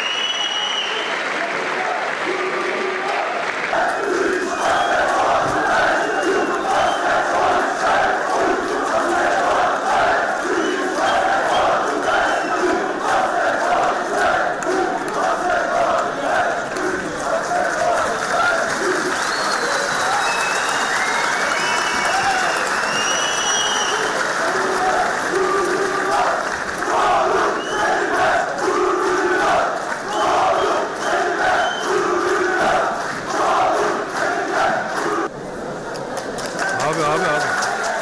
Gördüğünüz gibi gündem yoğun. Sizlerin gelen mesajları da önemli. Yakup Demir. İsmail Bey, akıllı diplomasiyle şu an olduğundan daha iyi ilişkiler kurulamaz. Biliyorsunuz ki Avrupa ve Amerika özellikle Akdeniz gazı ve Orta Doğu petrolü için güneyimizde kukla bir terör devleti devletçiyi kurmak istiyor diyor Yakup Demir. Bu da böyle bir gönderme yapmış efendim. Harun Çağla, yargı paketi kabul edildi mi diye soruyor. Evet, yargı paketi yasalaştı bugün itibariyle. Onun haberini hazırladık. İkinci yargı paketi de ivedilikle gelecek efendim. Bu arada gündem maddelerini sizlere özetlemek istiyorum. Ben bütün ekip arkadaşlarım ve danışmanımın katkısıyla işte şöyle bir bülten hazırladık. Bugün akıllı diplomasiyle dedik. 17 Ekim Perşembe gününde Barış Pınarı Harekatı'na ilişkin bütün detaylar, BM toplantısı, ekonomi üretici haberleri olacak biraz sonra. Halk sütten bahsedeceğim. Taşıt faizleri son bir yılın en düşük seviyesine geriledi. 5 ilimizde devlet lojmanlarında oturanlar o lojmanları satın alabilecek. Yerel gazetelerle Adana'ya gideceğiz mesela, İzmir'e gideceğiz. Yabancı gazete manşetleriyle dünya turuna çıkacağız. Günün yazarlarında Oray İğin, Emin Çöleşan, Mustafa Karalioğlu, Hıncal Uluç, Sedat Ergin, Doğan Tılıç, Barış Terkoğlu'nun alıntılarını yapacağım. Ve bunun dışında kayıplarımız var. Onlara ilişkin haberleri de sizlere anlatacağım. Yeni çağı bitirdim. Sırada bir gün var. Yer yatağı devri. Devletin parası devlet yurduna değil vakıf yurduna aktı. Artvin'de Kredi Yurtlar Kurumu'na ait 600 yatak kapasiteli yurda 1100 öğrenci alınınca spor salonları ve mescit yatakhaneye dönüştürüldü. Vakıf yurtlarına ise 3 yılda 168 milyon lira aktarıldı. Efendim bir kere daha ifade etmek istiyorum. Devletimiz FETÖ kapsamında ele geçirilen yurtları neden derneklere bağışlıyor, vakıflara veriyor? 800'e yakın yurdun devletimiz bünyesinde kalması, Kredi Yurtlar Kurumu'na devredilmesi ve öğrenci kardeşlerimizin devlet güvencesi altında barınması gerekmez mi? Bu daha iyi olmaz mı? Bu kadar parayı 170 milyon eski parayla 170 trilyonu neden vakıflara aktarıyorsunuz? Bu da çok anlamlı bir sorudur. İktidar mensuplarının durup düşünmesi, yanıtlaması gerekir. Bir haber daha gelsin. Bu arada Emin Çöleşan bu sabah Sözcü'deki yazısında Adalet Bakanı Gül'e bir açık mektup yazmış. Biz her gün burada kitap tanıtıyoruz ya. Gelen mektuplar ağırlıklı olarak cezaevinden ya. Onlar da kitap istiyorlar ya. İşte Emin Çöleşan bugünkü yazısında Adalet Bakanı'na bu sorunu çözmesi gerektiğini, cezaevlerindeki mahkumlarımızın okuyabilmesi, aydınlanabilmesi için bu kitap sorunun çözülmesi gerektiğine dair bir yazı kalem almış. Bence anlamlı ve önemli yazılardan bir tanesiydi. Kurultay için 10 barodan imza. Sarayda düzenlenen adli yıl açılış törenine katılarak 52 baronun tepkisini çeken Türkiye Barolar Birliği Başkanı Feyzoğlu'na karşı olağanüstü kurultay için ilk adım atıldı. Kurultay kararı için gereken 10 baronun imza şartı tamamlandı. Diyarbakır Barosu Başkanı Avukat Can Aydın, kendilerinin de olağanüstü kurultay için imza verdiğini ve sürecin başladığını açıkladı. Feyzoğlu'nun söylemlerinin avukatlık mesleğinin her gün daha fazla kan kaybetmesine yol açtığını savunan Cihan Aydın, avukatların sorunları dağ gibi ve bu sorunlara sırtını dönüp başka meselelerle uğraşması bizim açımızdan kabul edilebilir değil dedi. İzmir Baro Başkanı Yücel, taleplerin değerlendirilmesine yönelik kısmın Türkiye Barolar Birliği Yönetim Kurulu'nda olduğunu söyledi diyor. Bu arada Feyzoğlu dini nikahta şahitlik yaptı ve Ağrı'daki bir nikah merasiminde savcı Sayan'ı da görüyorsunuz orada belediye başkanı Metin Feyzoğlu da vardı ki laiklik hatırlatılması yapıldı Metin Feyzoğlu'na ve eskiden imam nikahı konusunda yapmış olduğu açıklama, yazmış olduğu yazılar sosyal medyada kendisine hatırlatılıyor idi. Bir haber daha gelsin. Bunu da arkadaşlarımdan rica ettim. Hazırladılar sizler için. Hatta hazırsa sunabilirim. Bilirkişi iki sanığın ifadesini yalanladı. Ankara'da şüpheli şekilde 20. kattan düşerek ölen Şule Çet davasında kritik gelişme. Bilirkişi heyetinden Profesör Doktor Özdemir Çetin yerdeki görüntüsüne baktığımızda bluzu katlanmış. Kendi atlasa bluzunun bu şekilde katlanma imkanı yok. Olayın meydana gelişi sanıkların anlattığı gibi olmamış diye konuştu diyor. Hazır mı arkadaşlar? Hazır. Peki Şule Çet davasını izliyoruz. Şule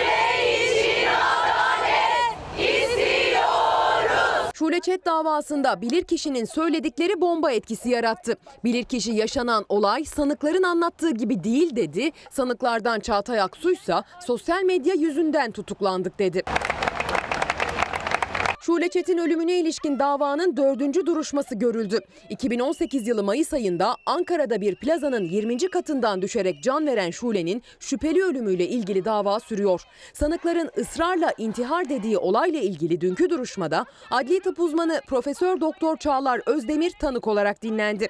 Özdemir, yaşanan olay sanıkların anlattığı gibi değil dedi. Şule Çet'in itilerek atılmış olması ihtimalini güçlendiren açıklamalar yaptı. İntihar olması için gereken parmak izleri yok diye konuştu. Öte yandan genç kadının kıyafetlerinin paraşüt etkisi yaratmış olma ihtimali yok diye ekledi. Cinsel saldırı şüphesine dikkat çekti. Bilirkişi Profesör Doktor Çağlar Özdemir'in mahkemeye sunduğu rapor ve dördüncü duruşmada yaptığı tanıklık sürece bomba etkisi yaptı.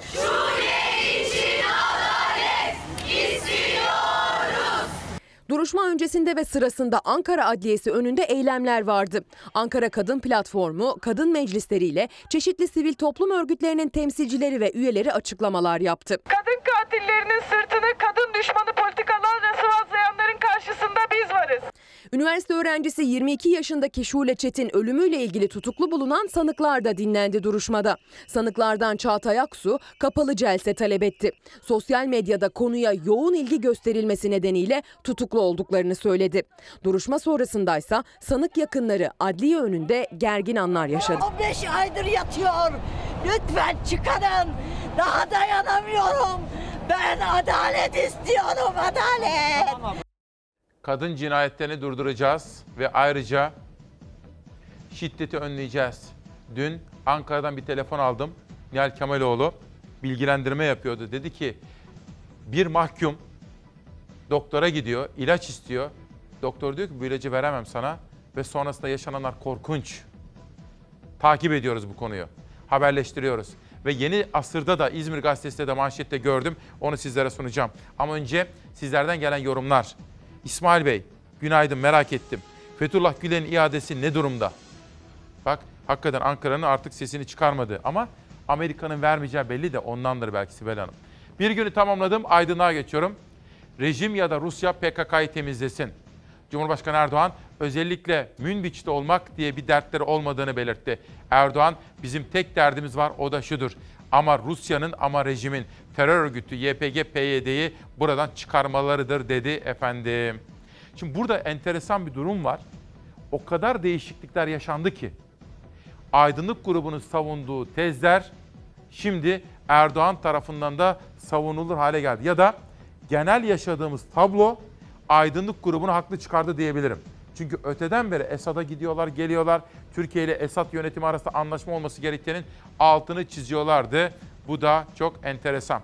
Bu konuda Soner Yalçın bir başka açık mektup yazmış. O da Kılıçdaroğlu'na onun adresine bir mektup yazmış ve kendisini eleştiriyor.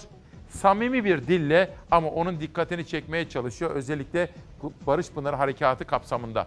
Bunu da verelim medya dünyasından. Bu arada medya dünyasından notları da sizlere söylüyorum ya.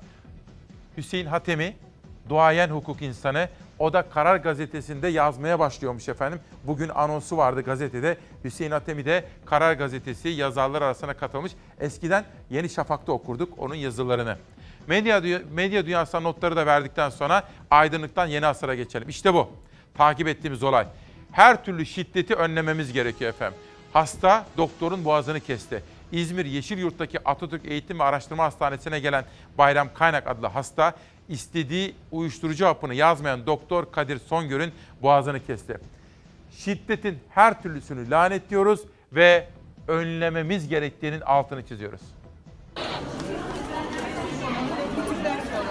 Gözü dönmüş hasta doktorun verdiği ilacı beğenmedi. Bir anda muayene odasına daldı, jiletle doktorun boğazını kesti. Gırtlağında derin bir kesik oluşan 24 yaşındaki doktorun yaşam mücadelesi sürüyor. İzmir Katip Çelebi Üniversitesi Eğitim ve Araştırma Hastanesi'nde fizik tedavi biriminde çalışan asistan doktor Kadir Songür bir hastanın saldırısına uğradı. Olaydan bir hafta önce diz ağrısı şikayetiyle gelen BK verdiğin ilaç işe yaramazsa gününü görürsün diye tehdit etmişti.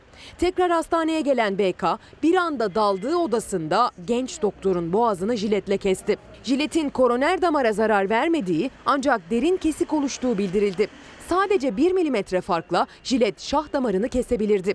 Olayın ardından hemen tedavi altına alınan doktorun hayati tehlikesi sürüyor. Saldırgan BK ise kısa sürede yakalandı. Olaydan sonra Sağlık Sen İzmir Şubesiyle Demokratik Sağlık Sen sağlıkta şiddetin önlenmesine yönelik çağrılarını tekrarladı. Sendikalar görevi başındaki memura şiddet uygulayan kişi ve kişilere hapis cezası talep etti. İşte kadına şiddet, çocuğa, doğaya, hayvanlara şiddet, doktora şiddet. Yani şiddet önlenmesi gerekiyor ama bunun bir toplumsal bilinç ve farkındalık ve bir seferberlikle çözümlenmesi gerekiyor efendim. Az evvel sizleri sınır hattına götürmüş ve Merve Görgün'den en son bilgileri almıştık. Ve şimdi de Ankara'ya gidiyoruz. Ankara'nın en başarılı habercilerinden Ankara'daki haber müdürümüze Engin Yılmaz'a gidiyoruz. Engin günaydın. Bugün Günaydın. çok kritik bir gün. 17 Ekim. Ankara'da Amerikalılar var. Mekik diplomasi dokunuyor. Ben de bu sabah istedim ki senin o gazetecilik sezgisiyle, bağlantılarından aldığın haberlerle şöyle Ankara'yı bir görmek istiyoruz. Bugünün Ankara'sını bize bir anlat. Ee, Bugün diplomatik açıdan tabii e, zorlu geçecek bir gün ve aslında e, Türk siyasi tarihine de geçecek günlerden bir tanesi. Yani e, bu Barış Pınar Harekatı ile birlikte Amerika'nın hamleleri, Cumhurbaşkanı Erdoğan Pence yapacağı görüşme ama işte dün gece e, ortaya çıkan o mektup. e, Amerika Başkanı Trump'ın e, Cumhurbaşkanı Erdoğan'a yazdığı mektup yani e, akıllara Johnson mektubunu da getirir. Zaten e, hemen yorumlar onun üzerinden oldu. E, tarih tekerrür ediyor gibi Amerika açısından en azından yazılan mektupla ama tabii üslubu içeriği itibariyle siyasi tarihe damga vuracak. Siyasi tarihte yerini alacak notlardan bir tanesi. Ankara bunu mektuba Cumhurbaşkanı Erdoğan telefonda yanıt verdi mi bilmiyoruz. Yazılı bir yanıt gönderildi mi bilmiyoruz. Çünkü bu mektup yeni duyuldu ve bundan sonrasına ilişkinde bu tartışma olacak. Şimdi e, Pence görüşmesiyle başlayalım. Görüşecek mi, görüşmeyecek mi? E, Trump'ın arabuluculuk teklifi ardından ateşkes çağrısı, Cumhurbaşkanı Erdoğan'ın teröristlerle Türk devleti masaya oturmaz sözleri, hiçbir şekilde ateşkesi kabul etmeyeceğiz açıklaması. Ancak Amerika'dan gelen heyet bugün Pence'le görüşmesi duyuruldu. Saat 14.30'da Cumhurbaşkanı Erdoğan Amerika Başkan Yardımcısı Mike Pence ile bir araya gelecek ki o görüşmede Dışişleri Bakanı Pompeo'nun da olmasını bekliyoruz. Şimdi e, Amerika'nın e, Türkiye'ye harekatı durdurma teklifi e, resmi olarak ilk ağızdan yani resmi olarak e, Pence tarafından Cumhurbaşkanı Erdoğan'a iletilecek. E, Cumhurbaşkanı Erdoğan, da dün altını özellikle çizmişti Ankara'nın şartını, kırmızı çizgisini. Irak'tan Menbiç'e kadar olan bölgede 32 kilometre derinlikte aslında Trump'ın e, söz, sözünü ettiği plandı bu. E, 32 kilometre derinlikte teröristler çekilsin. Zaten Barış Pınarı harekatı da noktalanmış olur. Biz ateşkes çağrısı yapma, yapanlara teklifimiz bu demişti Cumhurbaşkanı Erdoğan. Şimdi bugün bu sözleri bir kez daha Mike Pence'e iletecek. Tabii biz Amerika ateşkes çağrısıyla e, arabuluculuk teklifiyle buraya geliyor ama Amerika'nın e, Ankara'ya ne teklif edeceğini de bilmiyoruz. Yani bunu söylerken bir şey daha söylemesi lazım. Hadi ateşkes yapın, hadi bu harekatı durdurun demek yetmiyor. Zaten Ankara'nın böyle bir teklife evet demeyeceğini Amerika da biliyor. E, Ankara, e, Cumhurbaşkanı Erdoğan altını çizdiği o şartı belki Amerika sunacak. Bunu ilerleyen saatlerde göreceğiz. Yani Amerika evet teröristler tamam çekiliyor siz de harekatı durdurun diyebilir ya da başka seçenekler masaya sunabilir. Engin, bir şey soracağım. E, önümüzdeki saatler Sözünü tamamla lütfen. Özür dilerim. Yani önümüzdeki saatlerde ya da günlerde göreceğiz. Aslında yapılan görüşmelerde an be an bilgilendirme olmuyor. Yani telefon görüşmelerini mesela Cumhurbaşkanı Erdoğan'la Trump'ın telefon görüşmesini biz Trump'tan duyduk ama bununla ilgili Beştepe'den bir bilgilendirme yapılmadı. Yani e, kapalı kapılar ardında telefonda yapılan e, görüşmeler an be an dakika ve o saatte duyurulmuyor. Çünkü bunlar değerlendiriliyor. Satranç tahtası gibi bir sonraki hamle düşünülüyor. O yüzden bugün Erdoğan-Pence görüşmesi önemli Peki. ama yansımaları belki önümüzdeki günlerde göreceğiz. Engin şimdi gece yarısı bir skandalla karşı karşıya kaldık. Her türlü diplomatik nezaketten uzak bir mektup hem yazılmış Erdoğan'a hem de Başkan Trump tarafından oradaki senatörlere dağıtılmış. Şimdi ben de baktım gece 1'de arkadaşlarıma yollamışım bağlantıları. Hani bu mektupla ilgili bu önemli bir olay. Şimdi mesele şu. Aytun Çıra İyi Partili veya CHP'den de sesler yükselmeye başladı. Ahmet Davutoğlu eski başbakanlardan Amerika'nın özür dilemesi gerektiğini söylüyorlar. Eğer özür dilemezler ise bizim Cumhurbaşkanımıza ve dolayısıyla hepimize yapılan bu hakaretler nedeniyle, bu küstahça mektup nedeniyle Erdoğan'ın 13 Kasım'daki ziyareti iptal etmesi gerektiğini. Dün Cumhurbaşkanı bu konularda bir şey söyledi mi? Cumhurbaşkanı Erdoğan'a bu soruldu. 13 Kasım'da Amerika'ya gidecek misiniz diye. Cumhurbaşkanı şunun altını çizdi. Birincisi gelen heyetle yapılacak görüşmeler belirleyecek. Yani Pence yapacağı görüşmedeki tavır. İkincisi kongredeki bu yaptırım, olası yaptırım kararları Türkiye'ye karşı kongrede bazı taslaklar sunuldu. Bunlarla ilgili gelişmeler belirleyecek dedi. Kesin değil dedi ama o zaman bu mektup bilinmiyordu İsmail Küçükkaya. Bu çok önemli. Cumhurbaşkanı iki şeyin altını çizdi. Bir yapacağı görüşmeler. İkincisi bu yaptırım tehditleri. Amerika nasıl adım atacak? 13 Kasım'a kadar buna bakacağız dedi. Ama bu mektup sonrası e, muhalefetin bir baskısı olacaktır. Siyaseten bir baskısı olacak. Çünkü yazılan mektup Cumhurbaşkanı nezdinde Türk milletine, Tabii, Türkiye hepimiz. Cumhuriyeti Devleti'ne de e, hakaret içeren bir mektup. E, şimdi 9'unda yazılmış bu mektup bizim anladığımız Beyaz Saray'da doğruladı. günü. E, 9 Ekim'de Harekat günü ama şunun altını e, çizmek lazım belki daha net olarak bilmiyoruz yapılan bir resmi açıklama olmadığı için. Şimdi 9 Ekim'de Amerika tarihiyle yani Türkiye'de harekat başladıktan sonra olabilir. Saat 16'da başlamıştı harekat. Yani öncesinde mi sonrasında mı bilmiyoruz. Eğer sonrasındaysa e, bir başka konu diplomatik açıdan bir başka nezaketsizlik örneği olabilir. Ama her halükarda içeriği itibariyle Cumhurbaşkanı Erdoğan'a ve Türkiye Cumhuriyeti'ne e, yapılan hakaret itibariyle artık Erdoğan'ın alacağı tavır çok önemli ve e, Cumhurbaşkanlığından yapılacak açıklama önemli. Şimdi altını çizdiniz siz de Aytun Çıray e, açıklama yaptı. CHP'den gün boyunca da bunlar gelecek. İşte Bugün eski Başbakan. Ahmet Davutoğlu. Günün konusu bu olacak bugün Çok mektup. konuşulacak. Mektup olacak. bu. Aynen öyle Ankara'nın Ankara'nın Ankara'nın kritik başlığı bu olacak. Herkes bu konuyu konuşacak ve bu konuda Cumhurbaşkanı Erdoğan'a da bir siyasi baskı. Baskı derken altını çizeyim yani e, yanıt verilmesi ya da Amerika seyahatini iptal etmesi yönünde. Hatta e, Pence görüşmesini bile iptal etmesi yönünde muhalefetten dün geceden itibaren e, baskılar, çağrılar geldi ama bugün resmi programında 14.30'da Amerika Başkan Yardımcısı Pence'le bir görüşme e, görünüyor. Ama daha saatler var. Bu mektup ortaya çıktıktan sonra e, Cumhurbaşkanı yeni bir karar alır mı? Pence görüşmesini iptal eder mi? Ya da Pence'le görüşür ama Amerika seyahatini iptal eder mi? Sadece bugünün değil önümüzdeki günlerinde e, çok sıcak konularından biri olacak bu Trump'ın yazdığı mektup. Tabii e, Ankara bir yandan Amerika ile temasta, Amerika ile e, gerilimde e, sınır ötesi harekat sürüyor ama Ankara'nın Rusya ile temasının da altını çizmek lazım İsmail Küçükkaya. E, belki siz de soracaktınız doğru, çok e, doğru. bu konuyu. Cumhurbaş Cumhurbaşkanı Erdoğan dün bir noktadan bahsetmişti Menbiç konusunda. Yani Menbiç'te e, SDG ile e, rejimin bir anlaşma yapması yaptığını ihtimal vermiyorum. Çünkü biz bu konuda Rusya ile bir anlaşma yaptık dedi ve biz bu cümleyi ilk kez duymuştuk. Yani Amerika ile yapılan bir anlaşmayı biliyoruz. E, yaklaşık bir buçuk sene oldu. 90 gün içinde teröristler çıkacaktı. Çıkmadılar. Üzerinden e, bir buçuk yıla yakın zaman geçti. Ama Rusya ile Menbiç üzerinde bir anlaşma yapıldığı konusunu biz ilk kez duyduk. Şimdi Menbiç'e e, Rus ordusu ve rejim aslında Rus ordusunun gözetiminde girdi. Teröristler orayı rejime teslim ettiler. Ya şöyle görünüyor Cumhurbaşkanlığı kaynakları şunun altını çiziyor. Menbiç'te bundan sonra muhatap Rusya ve rejim. Yani Türkiye'nin resmi olarak rejimle bir görüşmesi Ve- söz konusu olmadığı için Rus Rusya üzerinden e, görüşmeler yapılacak. Yani Menbiç'te artık muhatap e, Rusya. Bunun Ve şu- altını özellikle Bravo, çiziyorlar. Çok doğru. Çünkü oyun kurucu oldu Putin ve şunu da hatırlatalım. Dün burada son dakika gelişmesi olarak aktarmıştık. Cumhurbaşkanı Erdoğan ve Rus lider Putin bu ayın sonuna doğru bir görüşme gerçekleştirecekler. Erdoğan-Trump görüşmesinden önce Soçi'de buluşuyorlar. Engin bir soru daha soracağım. Gerçi ben harekata ilişkin bilgilendirmelerin AK Parti toplantı salonlarında yapılmasını yadırgıyorum. Bunu uygun bulmuyorum. Buradan da sesleniyorum ama sorun buna ilişkin. Dün AK Parti'nin grup salonunda içeri girerken Milli Savunma Bakanı böyle girdi. İçeri girerken. Bugün Sabah gazetesine baktığım zaman Engin bunu da sormak istiyorum çünkü Ankara'da bu şu anda çok konuşuluyor. Türkiye Mehmetçi'ye selam durdu. Hani sadece futbolcularımız değil, jimnastikçilerimiz, kadın boksörlerimiz değil. 7'den 77'ye biraz evvel yeni çağdaki Şırnaklı çocuklarımız da Barcelona'da fotoğraf çektirmişlerdi. Bunu biraz anlatır mısın? Ne oluyor? Ee, aslında Türk milli takımının da e, Tü- Türk milli takımı oyuncularının da Fransa maçındaki o selam asker selamı sonrası e, Batı'dan ve UEFA'dan soruşturma kararı e, gelen bazı tepkiler üzerine aslında bu bir birliktelik bir e, karşı reaksiyon gibi de bunu söyleyebiliriz. Milli Savunma Bakanlığı bir kampanya başlattı. Mehmetçiğe selam gönder kampanyası.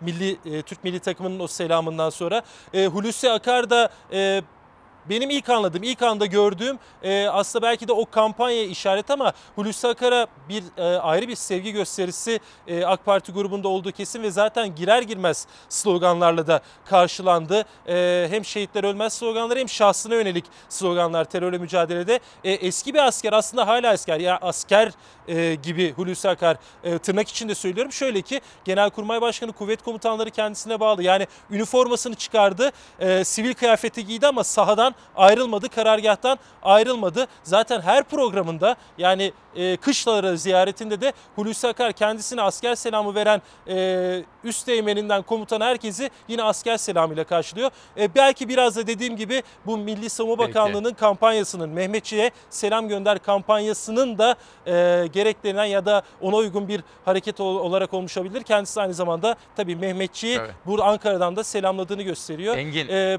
uzun süre bu konuları konuşacağız İsmail Küç- Küçükaya çok uzatmak istemiyorum. Ankara'yı da Türkiye'yi de çok sıcak e, günler bekliyor. Hem diplomatik açıdan hem de ki hem de sahadaki mücadeleler bakımından. Engin gerçekten şahane özetledin. Ha- çok hakimsin konuya. Bir kere bunun için çok teşekkür ediyorum. Tülay Önal, Öç'ten başta bütün ekip arkadaşlarımıza, Ankara'mıza selamlarımızı ilet. Bu arada Ankara Büro nefis gözüküyor arkadan böyle fonda yeşiller. Ve ayrıca senin de renk uyumun nefis olmuş, çok şık olmuşsun. Çok teşekkür ediyorum, zahmet ettin. Sağ ol. Teşekkür Yerel gazetelere şöyle bir bakmak istiyorum. Sonra dünya manşetlerine, sosyal medya haberlerine de hep beraber bakacağız efendim. Buraya Türkiye turuna çıkmak üzere yerel gazeteler gelecek. Az evvel Yeni Asır'daki doktora şiddet haberini sizlere sunmuştum. Burada bu kez Batman gazetesiyle başlıyorum. 1. Batman'da 3. Gıda, Tarım, Hayvancılık, Mobilya ve İnşaat Fuarı açılıyor. Haberlerden bir tanesi bu. İkincisi Batman'da Ahmet Güneştekin Çağdaş Sanatlar Müzesi'nin içinde çalışmalarını sürdürüyor. Batman'a gidiyor bugün o ilgili arkadaşları ve yetkililerle birlikte. O da önemli haberlerden bir tanesiydi. Vatana geçelim. İskenderun gazetesi Vatan makam aracı yerine personel servisi Arsuz Belediye Başkanı Doktor Asaf Güven mesai gidiş gelişlerde personel servisi kullanmaya başladı diyor. Hemen altta manşette CHP'den Çukurova'da çevre araştırması diye bir haber görüyorum. Bölgedeki termik santraller narenci üzerine asit yağmurları olarak düşecek. Bakın bu da ne kadar hayati bir uyarı. Bir Muzur'a götüreyim mi size efendim? Önceki gün size Kaz Dağları ile ilgili o sevindirici haberi vermiştim. Bir güzel haber de mahkemelerden geldi. Mahkemelerin bu çevre dostu haberlerini, doğa dostu haberlerini çok seviyorum. Onlara çok teşekkür ediyoruz. Hadi hep beraber gürül gürül Muzur'a gidelim. Bu çok sevindirici bir karardır. Bölge insanları açısından, çevreciler açısından. Davası 10 yıldır devam ediyordu. Çevreye zarar verdiğine karar kılındı. Muzur Vadisi Milli Parkı'na yapılması planlanan hidroelektrik santrali projesi iptal edildi. Tunceli'de çevreci bir grup bundan tam 10 yıl önce harekete geçti. Munzur Vadisi Milli Parkı'nı korumakta kararlıydılar. Vadiye yapılacak HES projesinin iptali için dava açtılar. Bu Türkiye'de verilmiş, bu alanda verilmiş ilk karar. Munzur'dan güzel haber geldi. Milli Park Kanunu'na aykırı olduğu, ekosistemi bozduğu, yaban hayatı tahrip ettiği gerekçe gösterildi. Ankara 3. İdare Mahkemesi kararıyla Kaletepe Hidroelektrik Santrali projesi iptal edildi. Bu çok sevindirici bir karardır. Bölge insanları açısından, çevreciler açısından. Avukat Özgür Ulaş Kaptan aynı bölgede 3 HES projesi daha olduğunu ve bu davaların devam ettiğinin de altını çizdi. Yargı süreci şu anda da devam ediyor. Bunlardan ilk etapta Kaletepe Baraj Projesi'nin değerlendirildiği Ankara 3. İdare Mahkemesi'nin kararı elimize ulaştı. Ee, diğerlerinin de yargı süreci aynı olduğu için benzer kararları diğer mahkemelerden de bekliyoruz. Mahkemelerden böyle kararlar duymak istiyoruz. İzmir'e götüreceğim sizi İzmir Foça'ya ama önce birkaç duyuru yapmak istiyorum. Zeytin ve zeytinyağı önemli. Akhisar'da 18-19 Ekim'de bir şenlik var efendim. Onu sizlere sunmak isterim. Bu arada Ekrem İmamoğlu'ndan bir davet geldi. Merhaba güzel vatanım. İstanbul'da premier yapıyor ve o İstanbul Belediyesi'nin sponsorluğunda gerçekleşen galasında galasına bir davetiye var. Bu arada asıllık yolculuk Tav böyle bir kitap çalışması yaptırmış efendim. Yazarı içinde. Yazarı kim bunun? Bakalım şöyle imzalı gelmiş. Yazarı kim? Gökhan Gökhan Sarıgöl tarafından yazılmış. Kendilerine teşekkür ediyorum. İki kitap tanıtımı daha yapalım. Azize'nin Duası Selçuk Kıroğlu'ndan geldi. Ve Erhan Bener Köleler ve Tutkular bu kitapta Çalarsat kitabındaki yerini alsın. Yerel gazete manşetlerine devam ediyorum. Az evvel İskenderun gazetesindeki haberi sizlere sunmuştum. Sıra geldi Kayseri'ye. Hileli Gıda Festival erteletti diyor. Kayseri'de hileli gıda satarak ayıp listesine giren firmalar disipline sevk edildi diye bir haber. Oradan bir de Adana'ya gidelim efendim. Adana'da her yıl geleneksel olarak gerçekleştirdikleri valiler, belediye başkanları, emniyet müdürleri ile ilgili kahvaltılı toplantılarda Adana'yı gündeme getiriyorlar. Adana Türkiye'nin parlayan yıldızı olacak diyor. Bu kez konuk Adana valisi olmuş 5 Ocak gazetesine. Bir de Tunceli'ye geçelim. Dersim, Özgür Dersim gazetesi Munzur'un Hızır'ı var diyor. Munzur Üniversitesi Elektrik Elektronik Mühendisi bölümü öğrencilerinin yaptığı ve Hızır ismi verilen elektrikli araç tam batarya ile 200 kilometre yol yaparken 100 kilometrede 1 lira 2 kuruş yakıyormuş. Bir de İmece, Mersin. Site yönetimleri milyonlar topluyor, yasal vurgun. Büyük sitelerde toplanan site aidatlarının vadeli mevduat hesabına yatırma zorunluluğunun olmaması yönetime büyük rant sağlıyor demiş bir haber araştırması haberi. Munzur'dan İzmir'e gidiyoruz. Davaları kazanmak yetmiyor. bu cüruf alanına artık bir kilit vurulması lazım. Eğer biz bunu engelleyemezsek gangren gibi Foça ormanlarının içine doğru gidecek.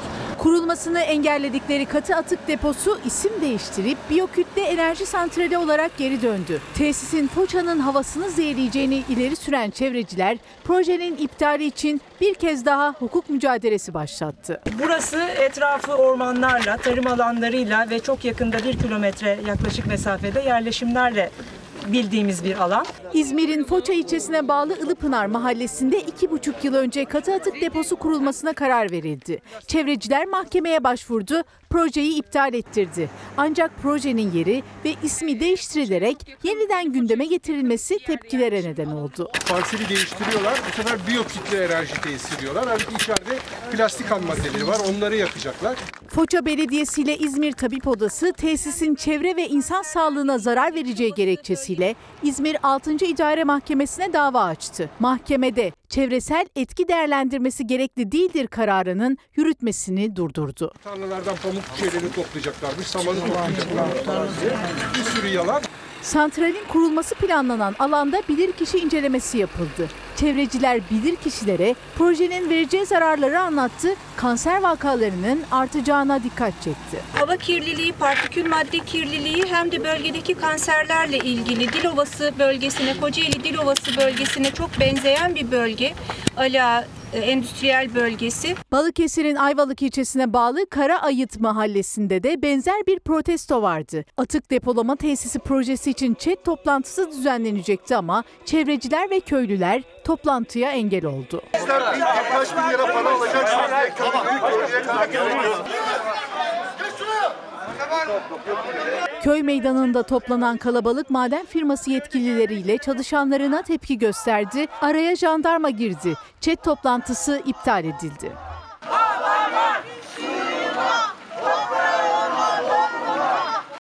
Ekonomiyi de unutmadık. Gelecek çevre haberlerinde asla ıskalamıyoruz.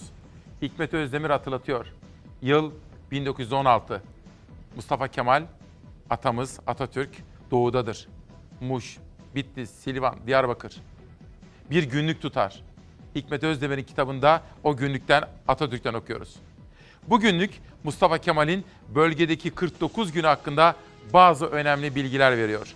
Komutan bu 49 günden yalnızca 13'ünde Silvan'da karargahta kalmıştır. Kalan 25 günü Bitlis ve civarında konuşlanan askeri birliklerin teftişi için zorlu kış koşullarında yolculuklar yaparak geçirmiştir. Diyarbakır ve Elazığ'a geçmiştir. Kahraman Mustafa Kemal Atatürk. Sonra çok ilginç bir bölüm var efendim. 12 Kasım akşamı Bitlis'te kendisi için rakı büfesi hazırlanmıştır. Ancak Mustafa Kemal bundan rahatsız olmuştur. Askere bu kadar yakın bulunan subaylar için bu hali uygun bulmadım demiştir. Ve yeni tümen komutanı Ali Fuat Cebesoy ile bu durumu da görüşmüştür. Askere bu kadar yakın durumdaki subayların askerlerin orada rakı büfesinde rakı içmesini uygun bulmuyor efendim. Çok önemli haberlerden bir tanesi. İstanbul sizin için maraton zamanı.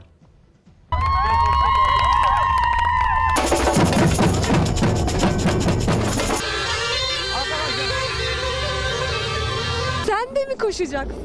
Evet. Bununla mı koşacaksın? Evet.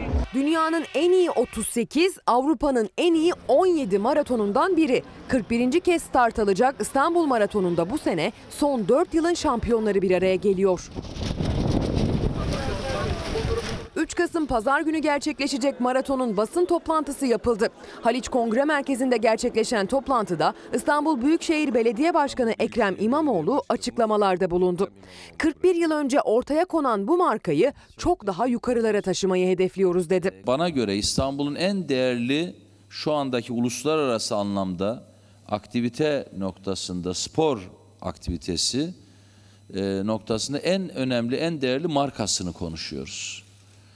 Biz bu markayı çok daha yukarılara taşımak e, hedefimizin altını bir kere çizelim. İstanbul her konuda en iyisini hak ediyor diyen İmamoğlu, İstanbul'un atletizm pisti konusunda yetersiz olduğuna da dikkat çekti. Atletizm pisti konusunda gerçekten fakir bir şehriz. E, hızlıca arkadaşlarıma söyledim, hızlıca birinci, ikinci ve üçüncü bölgedeki en az bir tanesinin Avrupa Şampiyonası'nda yapılacağı standartlara sahip olması konusunda kararlılığımız net. Üç tane atletizm pistini İstanbul'a hızlıca kazandırmamız lazım.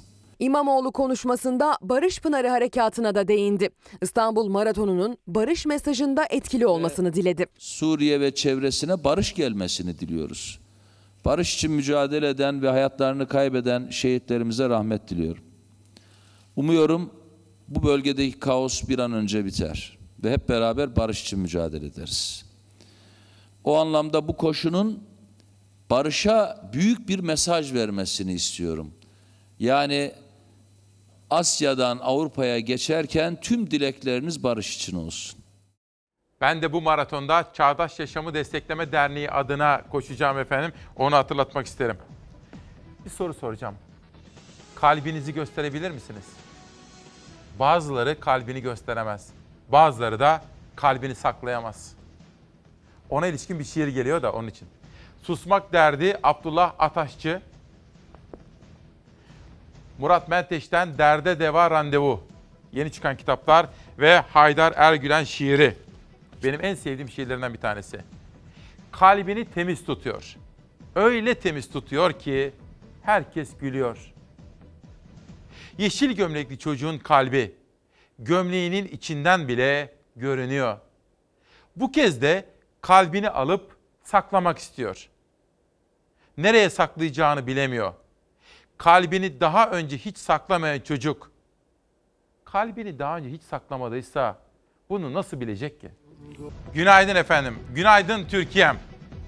Kalbi Türkiye için atan dünyanın dört bir tarafındaki memleket sevdaları. Günaydın. 17 Ekim 2019 günlerden Perşembe İsmail Küçükkaya ile Hakikat Yolculuğuna hoş geldiniz. Harekatın 9. günündeyiz. Harekata barış harekatımıza ilişkin detayları aktarmaya devam edeceğim.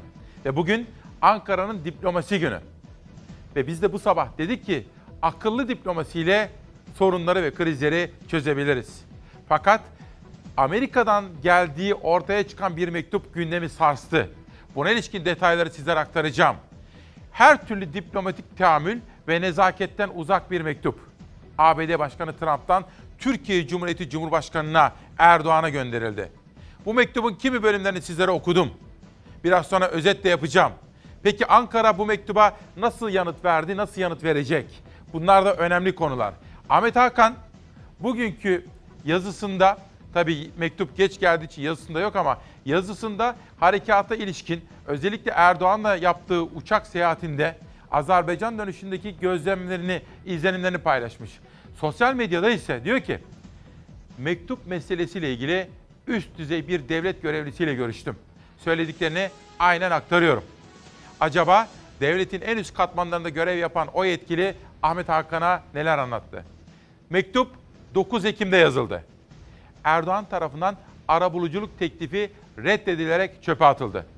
Bu mektuba verilmiş en net cevap 9 Ekim tarihinde saat 16'da verilmiş olan cevaptır. Bu cevap Barış Pınarı Harekatı'dır diyor. Bir sonraki mesaj Trump bu tarzla yani teröristlerle arabuluculuk teklifi gibi adımlarla Erdoğan'a bir şey yaptıramayacağını görmüş olmalı. Trump bugün artık PKK, DAEŞ'tan da kötü noktasına gelmiştir diyor. İşte Ankara'nın yaklaşımını Ahmet Hakan'ın bu paylaşımlarından öğreniyoruz. Tabii Aytun Çıray olsun, CHP'ler olsun, İyi Partiler olsun, muhalefet partileri ve hatta yeni partili kurmak üzere olan Ahmet Davutoğlu da bu konuda Ankara'ya bir çağrıda bulunuyor.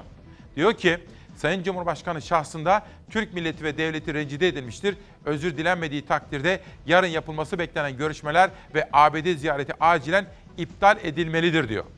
Şimdi Ankara'nın tutumu böyle. Gerek devletin yetkilileri gerekse de muhalefetin tutumu böyle. Ama şunu söyleyeyim. Bana da bu sabah çok sordunuz bunu. Efendim ben ABD Başkanı hak ettiği yanıtın verilmesi gerektiğine inanıyorum. Ama ben hem bugünkü görüşmelerin hem de 13 Kasım'da Erdoğan'la Trump arasında yapılacak görüşmenin hayati olduğuna inanıyorum. Bunun yine de yapılması gerektiğini ve Türkiye'nin âli menfaatlerinin Amerikalıların yüzüne de savunulması gerektiğini altını çiziyorum. Bu da benim yaklaşımım efendim. O halde 17 Ekim'de harekatın 9. gün bilançosu.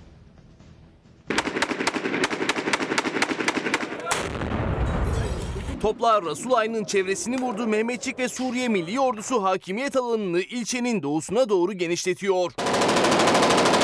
Çatışmalar şehir merkezinde yoğunlaştı. Neredeyse her noktadan silah sesleri geliyor. Mehmetçik ve Suriye Milli Ordusu Rasulayn sokaklarında göğüs göğüse teröristlerle çatışıyor. Barış Pınarı Harekatı'nda 9 günde 673 terörist etkisiz hale getirildi. İki ilçe merkezi Tel Abyad ve Rasulayn, onlarca köy YPG PKK'dan kurtuldu. 1220 kilometrelik alan terörden temizlendi. Şimdi iç kısımlara ilerliyor Mehmetçik ve Suriye Milli Ordusu. Rasulayn'ın doğusundaki köylerde saklanan teröristlere karşı yoğun ateş açıldı.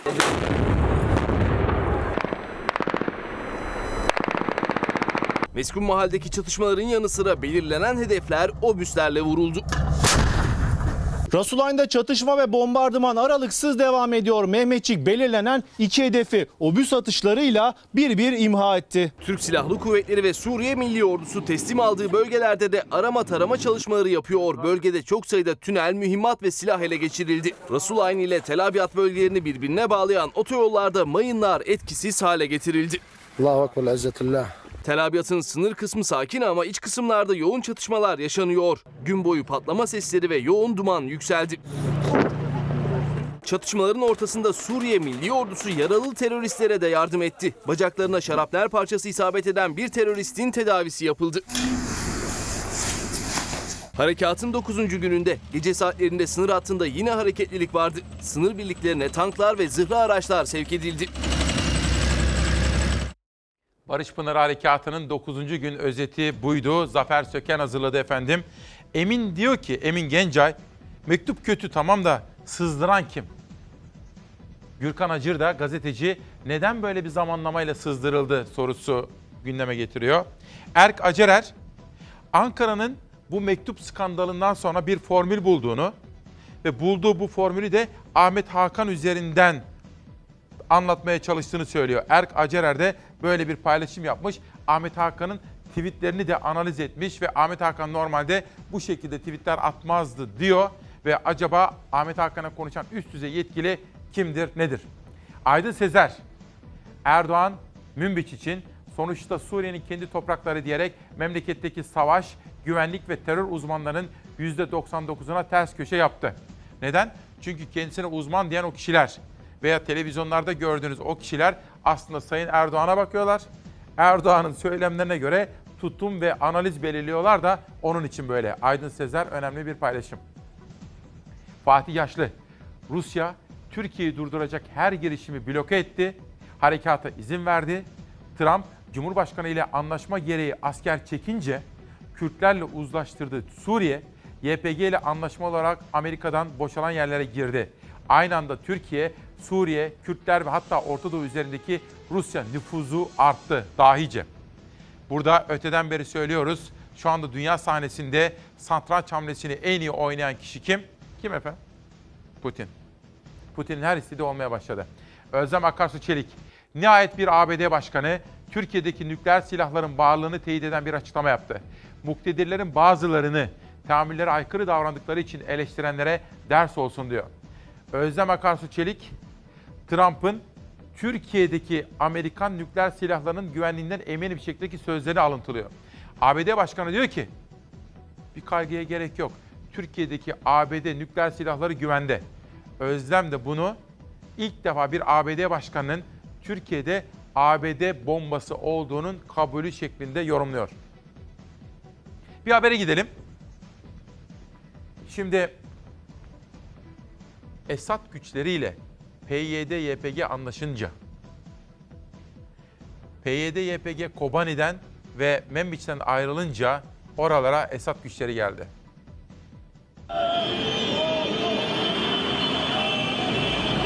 Barış Pınarı Harekatı'nın kapsamı içindeydi. Türk Silahlı Kuvvetleri'nin harekatı an meselesiydi. Akşam saatlerinde önemli bir gelişme yaşandı. Esad güçleri Aynel Arap kentine girdi.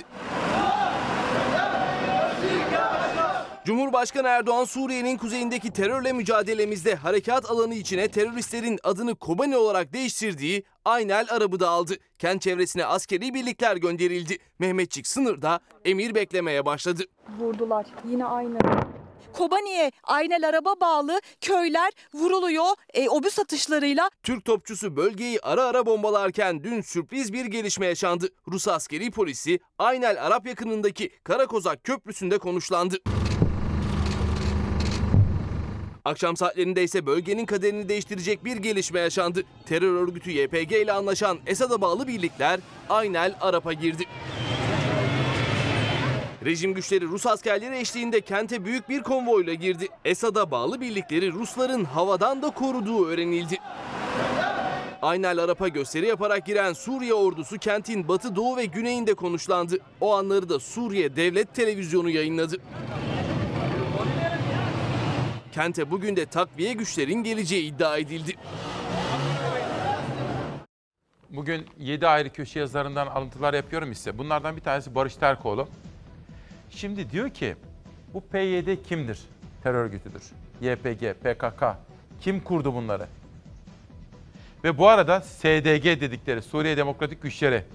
Malum bugün Türkiye'nin operasyon yaptığı örgütün son adı Suriye Demokratik Güçleri. Resmi tarihe göre Ekim 2015'te kurulmuştu diyor. Ve uzun yazısının özetinde Amerikan Özel Kuvvetler Komutanı Orgeneral Raymond Thomas, YPG'ye markanızı değiştirmeniz gerekir dediklerinde SDG adının böyle çıktığını söylemişti. Yani Amerikalılar YPG'ye diyor ki adını değiştir, markanı değiştir, SDG yap diyor. Sonra bir zamanlar çözüm sürecinde, açılım sürecinde İmralı'ya heyetler gidiyordu. Barış Terkoğlu oradaki tutanaklardan alıntı yapmış ve SDG İmralı'da devletin önünde kuruldu. Ve Öcalan'la yapılan görüşmelerde SDG'nin nasıl kurulduğuna dair de çok çarpıcı ifadeler var. Hatta bir keresinde 15 Eylül 2013'te Selahattin Demirtaş Öcalan'a diyor ki Kürt ismini kullanmasınlar mı diyorsunuz?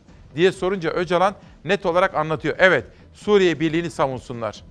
Yani çok enteresan bir hatırlatma. Bugün Barış Terkoğlu'nun yazısı çok çarpıcı anekdotları anlatıyor. Amerika'nın bu işin içinde nerede olduğunun da altını çiziyor. Gazete manşetlerine geçelim. Sıra geldi yaptırım haberine. Bir, çıksınlar bitirelim. ABD Başkanı Trump'ın Erdoğan'a ateşkes ilan edin sözlerini biliyorsunuz. Erdoğan buna karşılık diyor ki, bu gece teröristler silah ve malzemelerini bırakıp tuzaklarını imha edip güvenli bölgeden çıksın. Harekatımız kendiliğinden sona ermiş olacak. İşte bugün büyük ihtimalle Amerikalılara da bu mesajı verecek Erdoğan. Geçelim bir başka gazeteye. Ateşkes çıkarması. ABD'li üst düzey tehdit ekibi harekatı sonlandır baskısı için Türkiye'ye geldi. Görüşmem diyen Erdoğan geri adım attı. Ama bu bir kafa karışıklığı, ifade yanlışlığı oldu. Görüşmem dediği kişiler dün görüşülen kişilerdi. Ama Erdoğan ben onlarla görüşmeyeceğim dedi. Ama bugünkü görüşmelerine dair Fahrettin Altun aracılığıyla görüşme gerçekleşecek dedi. Yani kafa karışıklığını giderdiler yaşanan anlaşmazlıktan sonra. Devam edelim. Sabah gazetesi Türkiye Mehmetçi'ye selam durdu. Erken Kuşak'ta bunu çok detaylı olarak sormuş. Hatta Ankara'daki bağlantımızda Engin Yılmaz'la da bu konuyu derinlemesine konuşmuştuk. Sabahtan Sözcü gazetesine geçiyorum. ABD de Avrupa'da paraya tapıyor. Suriye'deki Barış Pınarı Harekatı için Türkiye'yi sivilleri öldürüyor. Bunlar işgalci diye suçlayan ABD ve Avrupa'nın ikiyüzlülüğü ve para gözlüğü ortada. Bu arada Filistin'de bizim yanımızda yer almadı. Benim bir arkadaşım şu anda Filistin Başbakanı'nı görüyor. Ona da rica ettim. Dedim ki lütfen benim adıma sorar mısın? Biz etimizden, tırnağımızdan, dişimizden ayırdığımızı, biz canımızdan ayırdığımızı her zaman paylaştık. Filistin'i canımız pahasına savunduk. Onlar bizim bu harekatımıza neden destek olmuyorlar? Bunu sorar mısın dedim. Onun yanıtını da sizlere aktaracağım. Sözcüden sonra bir başka gazeteye geçelim. Türk Günü.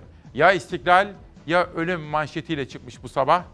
Cumhurbaşkanı Erdoğan'ın büyük önderimiz Mustafa Kemal Atatürk'ten yapmış olduğu bu alıntı dün AK Parti grup salonunda da yankı buldu efendim. Türk Gün'den Yeni Çağ'a geçiyorum. Yeni Çağ'da da teröristler çıksın, harekat bitsin. Bunu aldım arkadaşlar. Bunu erken saatlerde verdim. Teröristler çıksın, harekat bitsin. Erdoğan partisinin grup toplantısında YPG için arabulucu aranmadığını belirterek hain örgütte içli dışlı olan ve kendisini arayarak teröristler adına talepte bulunan bazı ülkelere bu teklifi yaptı.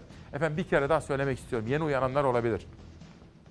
Sayın Cumhurbaşkanımızdan, AK Parti yetkililerinden ve Cumhurbaşkanının iletişiminden sorumlu arkadaşlardan rica ediyorum.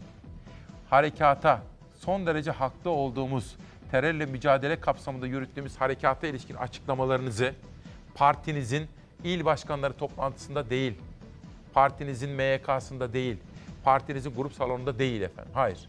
Bunu hepimize açık toplantılarda, basın toplantılarında, canlı yayınlarda açıklayınız. Bu mesajların bir parti mesajı gibi algılanmasını istemiyoruz. Çünkü milli bir mesele, bir beka ile karşı karşıyayız. Dolayısıyla bunu partinizin toplantılarında değil de hepimizi kapsayacak şekilde bilgilendirme yaparsanız içeride de milli cephe ve dışarıda da iyi mesaj anlamına gelir efendim. Yeni çağdan aydınlığa geçeceğim. Bir günde farklı manşetler vardı. Onları sundum size. Geçelim aydınlığa. Rejimin ya da Rusya rejimi rejim ya da Rusya PKK'yı temizlesin. Cumhurbaşkanı Erdoğan özellikle Münbiş'te olmak diye bir dertleri olmadığını belirtti. Bizim tek derdimiz var o da şudur. Ama Rusya'nın ama rejimin terör örgütü YPG PYD'yi buradan çıkarmalıdır dedi efendim. Bir gün gazetesindeki Barolar Birliği haberini de sizlere sunacağım. Karar gazetesine ilişkinde bir haber medya notlarını da veriyorum ya onu da sizlere sunacağım. Ama bugün Ankara'da en çok neyi konuşacaklar? Harekatı ve yaptırımları. Bizi ekonomik yaptırımla tehdit edenlere de diyoruz ki azdan az gider, çoktan çok gider. Bizde açtığınız her yaranın çok daha büyüğü sizin ekonominizde açılır. Amerika'nın yaptırım tehdidine karşı ilk kez böylesine sert cümlelerle res çekti Erdoğan. Bizim kesilen sakalımız bir süre sonra çok daha gür şekilde yerine gelir ama sizin kayıplarınızın telafisi o kadar kolay olmaz. Trump ilk yaptırım kararnamesini imzaladı. Milli Savunma Bakanı Hulusi Akar, İçişleri Bakanı Süleyman Soylu ve Enerji Bakanı Fatih Dönmez yaptırım listesine alındı.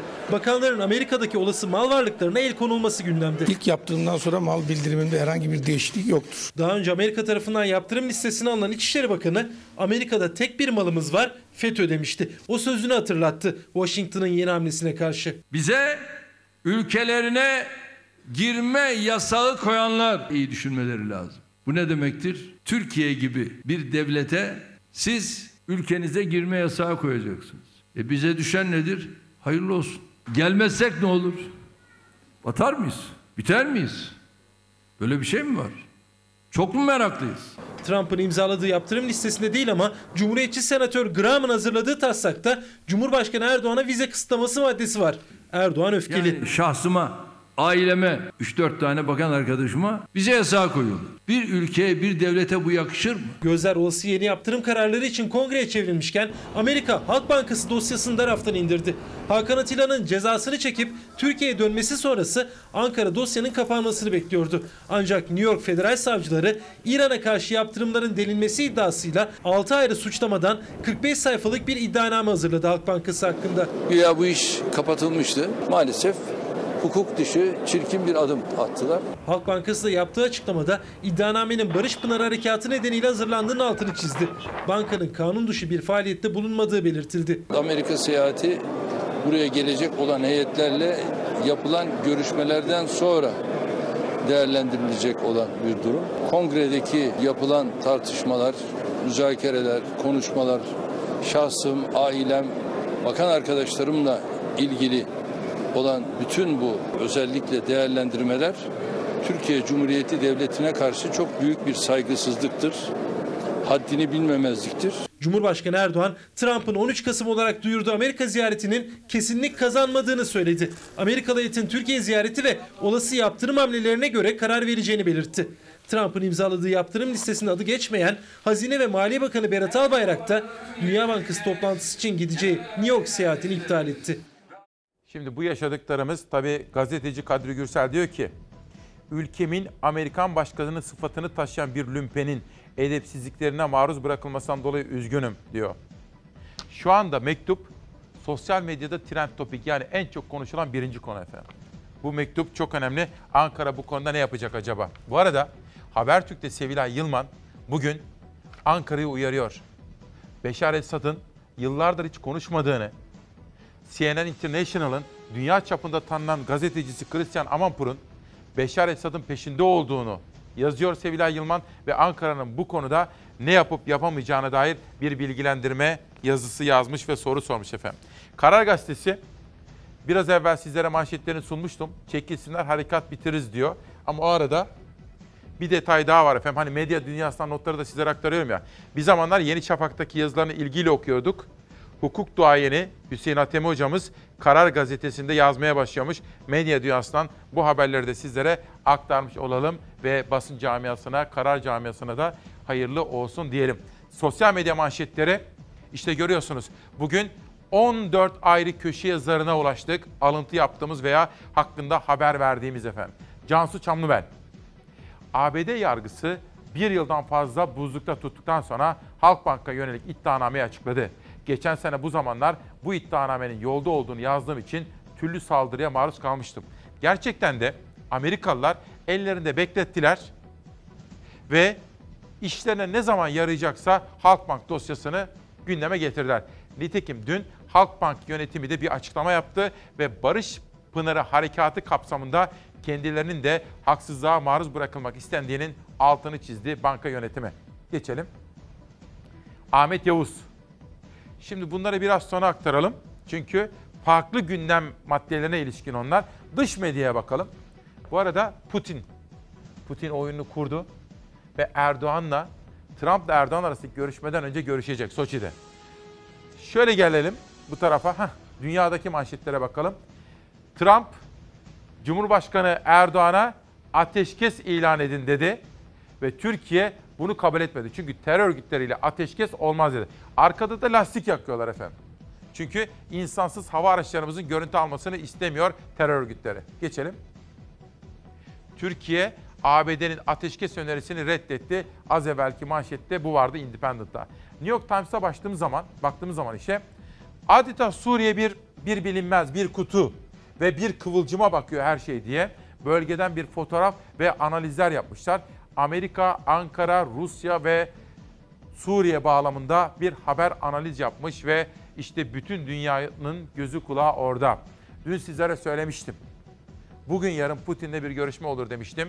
Telefonda konuştular ve Soçi'de yakında buluşuyorlar. Barış Pınarı Harekatı sürerken Cumhurbaşkanı Erdoğan Rusya lideri Putin'le görüştü. Putin Erdoğan'ı Rusya'ya davet etti. Erdoğan 22 Ekim'de Putin'le yüz yüze görüşecek. Türkiye Barış Pınarı Harekatı'nda ilerleme sağlamış ve Münbiç operasyonu için geri sayarken önemli bir gelişme yaşandı. Esad yönetimi terör örgütü YPG ile anlaştı ve anlaşma doğrultusunda terör örgütünün işgal ettiği Membiç ve Aynel Araba Esad güçleri girdi. Bölgede tansiyon yükselirken Rusya devreye girdi. Rus Savunma Bakanlığı Rus askeri polisinin Türk ve Suriye güçleri arasında devriyeye başladığını duyurdu. Suriye'de kartlar yeniden dağıtılırken Cumhurbaşkanı Erdoğan önceki gün Rusya Devlet Başkanı Vladimir Putin'le telefonda görüştü. Görüşmede Suriye'de yaşanan gelişmeler ele alındı. İki lider görüşmede Suriye'nin toprak bütünlüğü konusunda hemfikir olduklarını vurguladı. Membiç, Aynel Arap ve Kamışlı'daki durumu görüştü. Telefon görüşmesinde Rusya Devlet Başkanı Putin, Cumhurbaşkanı Erdoğan'ı Rusya'ya davet etmişti. İki liderin görüşmesinin ardından kurmayları çalıştı, görüşmenin detayları belli oldu. Cumhurbaşkanı Recep Tayyip Erdoğan 22 Ekim'de Rusya Federasyonu'na günübirlik bir ziyarette bulunacak. Erdoğan Soçi kentine gidecek, Rusya Devlet Başkanı Vladimir Putin'le görüşecek. Dış basını da verdik sizlere. Bakın şimdi içinde bulunduğunuz duygu durumunu anlıyorum. Bazen böyledir, öfkelenirsiniz. Haksızlıktır.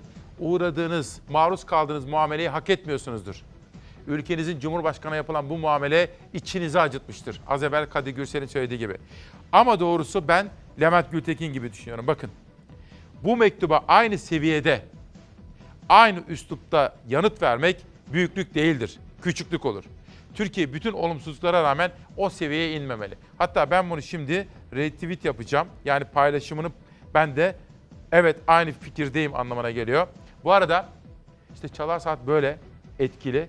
Kezban Atem hocamız diyor ki İlahi İsmail şimdi seni izlerken öğrendim. İnan senin kanalından öğrendim diyor. Çalar Saat demek ki bu kadar etkili diyor. Hüseyin Hatemi ile ilgili haberi vermiştim ya. Hocamız da şimdi bizden öğrenmiş bunu. Ve Bir Gün Gazetesi manşeti Barolar Türkiye Barolar Birliği'nin olağanüstü genel kurul yapması için yeter sayıda imzaya ulaştı. Metin Feyzoğlu aleyhine çanlar çalıyor şeklinde haberler vardı dün. Geçelim. Lütfü Türkkan, yargı bağımsızlığı sıralamasında Türkiye 126 ülke arasında 109. sırada. Kabileden devlete dönüşen Gana, Nijer, Mali, Togo gibi ülkelerin arasına Türkiye'yi sürükleyenler devleti kabileye çevirdiler. Ve ikinci paket de yolda ama birinci yargı paketi yasalaştı. İfade özgürlüğünü demokrasinin en önemli şartı olarak görüyoruz. Tutuklamayı istisnai tedbir, tutuksuz yargılamayı asıl yöntem olarak görüyoruz. Artık eleştiri amaçlı düşünce açıklamaları suç oluşturmayacak. 15 yıllık avukatlara yeşil pasaport verilecek. Ses ve görüntü nakledilerek duruşma yapılabilecek. olabildiğince e, te- e, toplumun ihtiyaçlarını karşılayacak bir düzenleme hazırladığımız inancındayız. Ceza Muhakemesi Kanunu ve bazı kanunlarda değişiklik yapan kanun teklifi Türkiye Büyük Millet Meclisi'nde kabul edilerek yasalaştı. Soruşturma evresinde tutukluluk süreleri, yargılama usulü ve temiz kararları gibi birçok konuda değişiklikler devreye girdi. Şiddet içermeyen bazı suçlardan hükümlü olan yaşlı, hamile ve çocukların cezalarının elektronik izleme merkezi aracılığıyla evde infazına imkan tanınacaktır. Meclisin en önemli gündem maddesi yargı reform paketi görüşmeleri sonuçlandı. Paket kabul edildi. Düzenleme ile seri muhakeme usulüyle basit yargılama usulü yargı sistemine dahil edildi. Soruşturma evresinde tutukluluk süresinde de değişiklik söz konusu. Bu süre Ağır Ceza Mahkemesi'nin görevine girmeyen işlerde 6 ayı, Ağır Ceza Mahkemesi'nin görevine giren işlerde ise 1 yılı geçemeyecek. Sistemi şüpheli hakkında mahkumiyet kararı verilmesi ihtimali çok düşük olan davaların açılmaması yönünde geliştirmemiz gerekiyor. Bunun yolu da Cumhuriyet savcılarına takdir hakkını genişletmekten geçiyor. Yeni düzenlemeyle Bölge Adliye Mahkemesi ceza dairelerinin temiz kararları genişledi. Hakaret, tehdit, suça teşvik, silahlı örgüt gibi suçlar nezdinde verilen kararlar temiz edilebilecek. Yargı paketi reformuyla artık avukatlık staj ve noter staj başvurularında başarı şart oldu. Avukatlık yapmak isteyenlere hukuk mesleklerine giriş sınavında başarılı olma şartı geldi.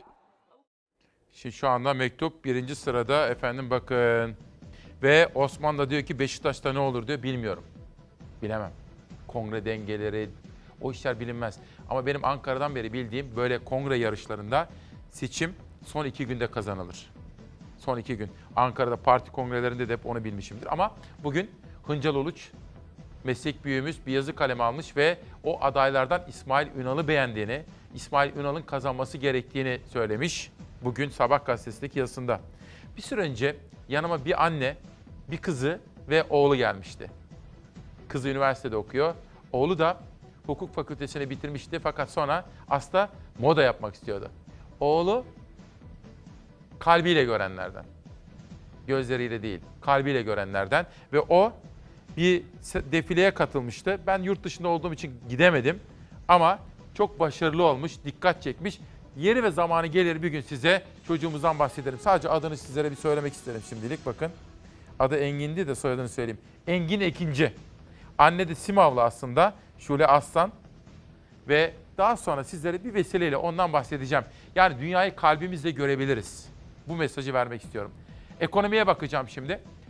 5 elimizde devlet memurları oturmakta olan oldukları devlet lojmanlarını satın alabilecekler. Pilot uygulama başlıyor. Bunun haberi var. Uğur Gürses. Bloomberg'in haberine göre bankalara offshore'da Türk lirası plasmanı yapmamaları tavsiye edilmiş. Ankara tarafından böyle bir tavsiye var. Böyle kararlarla kriz yönetimi yaptığınızı zannederseniz tersine etki yapar. Türk lirası likiditesinin konvertibilitesinin altını boşaltmak Türk lirasını güçlendirir, güçsüzleştirir. Son bir haftada kamu bankalarınca satılan döviz miktarı 6 ila 8 milyar dolar aralığında hesaplanıyor. Arka kapıdan döviz müdahalesi kuru kısa vadede tutabilir belki ama orta vadede işe yaramaz. Rezerv kaybı yaratır. Açıktan Merkez Bankası satsa daha etkili ve az maliyetli olurdu. Biz bu harekata başlarken kamu bankaları dolar sattılar. Ve böylece doların yükselmesini engellemeye çalıştılar. Uğur Gürses bu rakamın 6 ila 8 milyar dolar arasında olduğunu söylüyor. Gerek bu satışın gerekse diğer önlemlerin doları kısa vadede tutabileceğini ama aslında kalıcı ve etkili çözüm olmadığını söylüyor Uğur Gürses. Dünyaya bakıyorum. ikinci elde konut satışları patladı. Tabi satışlar patlasın diye pek çok teşvik mekanizması harekete geçirildi. Çünkü konut yapıcılar çok zor durumdalar ve konut stoğu birikti. Konut satışları Eylül'de yıllık %15.4, bir önceki aya göre %32 arttı. İkinci el satışlar 95.510 adette tarihi rekor seviyeyi gördü. Devlet memurları için oturmakta oldukları lojmanları satın alma hakkı ve imkanı doğuyor. Lojmanlar satışa çıkarılıyor. İster 5 yıl, ister 7 yıl, isterlerse 10 yılda ödeyebilecekler. Lojman satışlarında memurlara avantaj sağlandı. Yeni düzenlemeyle memurlar ikamet ettiği kamu konutunu satın alabilecek. Beş ilde devlet lojmanlarının satışı bu ay başlayacak. Ülke genelinde 50 bin lojman satılacak. Ankara, İzmir, Bursa, Mersin ve Antalya'da 33 bin kamu konutunun kat mülkiyetine yönelik çalışmalar başladı. Kat mülkiyeti ve kat irtifa bulunan 5000 konut açık ihaleyle satılacak. Konutta oturan memur öncelikli olacak. Memur ödemeyi 5 yıl olarak planlarsa %20'sini peşin, kalan tutarı 60 ayda ödeyecek. 7 yıl olarak planlarsa %25'i peşin, kalan tutarı 84 ayda ödemesi gerekecek. Memur ödemeyi 10 yıl olarak planlarsa %30'unu peşin verecek, kalan tutarı 120 ayda ödeyebilecek. Şimdi gelen mesajlarınızı da okuyorum. Emeklilikte yaşa takılanlar, af konusunda beklentisi olanlar ve atama bekleyenler var efendim. Özellikle eş durumundan atama bekleyenler, öğretmenler böyle sesini duyurmaya gayret ediyorlar. Sözleşmeli öğretmenler özellikle. Sözleşmeli öğretmenler kalıcı bir şekilde mesleklerini yapabilir duruma gelmek istiyor. Dünyadan fotomaça geçelim. Sabah gazetesi gibi fotomaç da bu selamla ilgili olayları aktarmış ve Cumhurbaşkanı Erdoğan da güven verdiğini ve buradan bir şey çıkmaz dediğini, geçmişte başta Fransa olmak üzere pek çok yerde de benzeri olayların meydana geldiğini söylüyor efendim. Ekrem İmamoğlu seçimlerden önce vermiş olduğu vaatlerden birisini yerine getiriyor. O halk süt.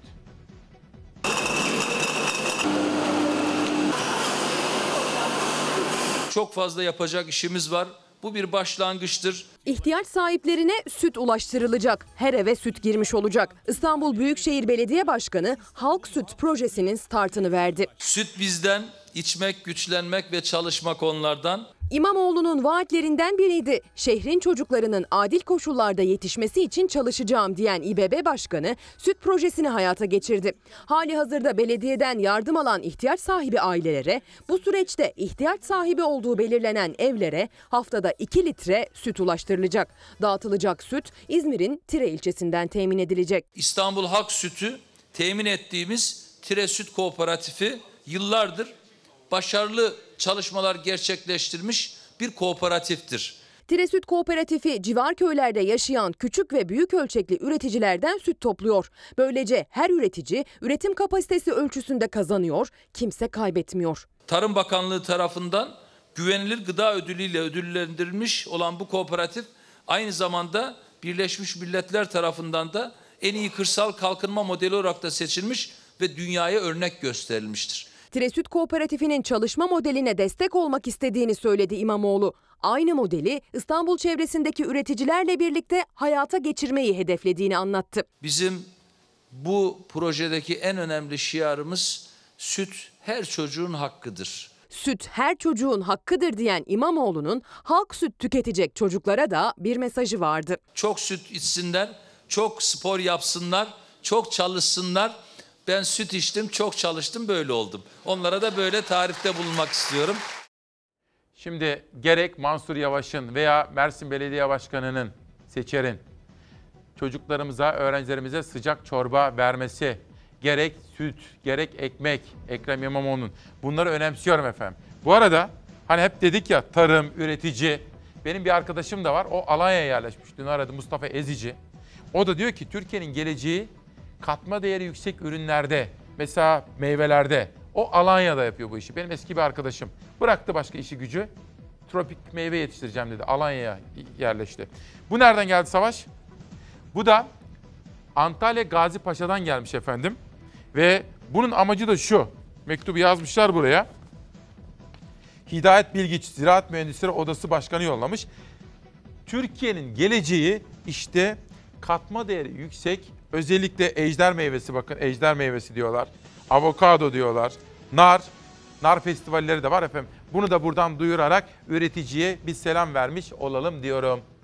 Ve kültür ve sanattan da bahsetmek istiyorum. Bir saniyenizi alacağım. Sinemaya götüreceğim şimdi sizi. İçinde Angelina Jolie var. Angelina Jolie. Uz Uzağa giden Nem, Meral Saklayan'ın kitabı. Uzağa gidemem. Uzağa gidemem. Hatice Kübra Tongar, çocuklarımızla itişmeyelim, iletişelim. Yani iletişim kuralım çocuklarımızla diye bir isim yapmış. Hadi sinemaya gidelim. Beş yıl önce seni sonsuza dek kaybettim sandım. Beni senden bu hayatta hiçbir büyü ayıramaz. Benimle evlenir misin? Evet. Sivri boynuzları, görkemli siyah kanatları, muazzam peleriniyle Malefiz geri döndü. Size bir haberim var. Sakın sabah keyfimi bozma.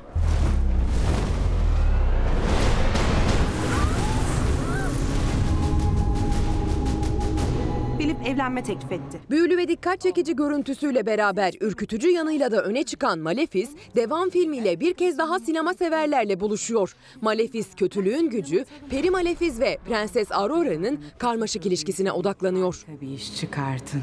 Ama sonunda gerçek bir annenin sevgisine kavuşacak. Bu gece Aurora benim kızım olacak. Düğün olmayacak. Malefiz'i canlandıran ünlü aktris Angelina Jolie her çekim öncesi 3 saatini makyaj masasında geçirdi. Kameraya çekilen hazırlık aşamaları hızlandırılmış haliyle sosyal medyada paylaşıldı.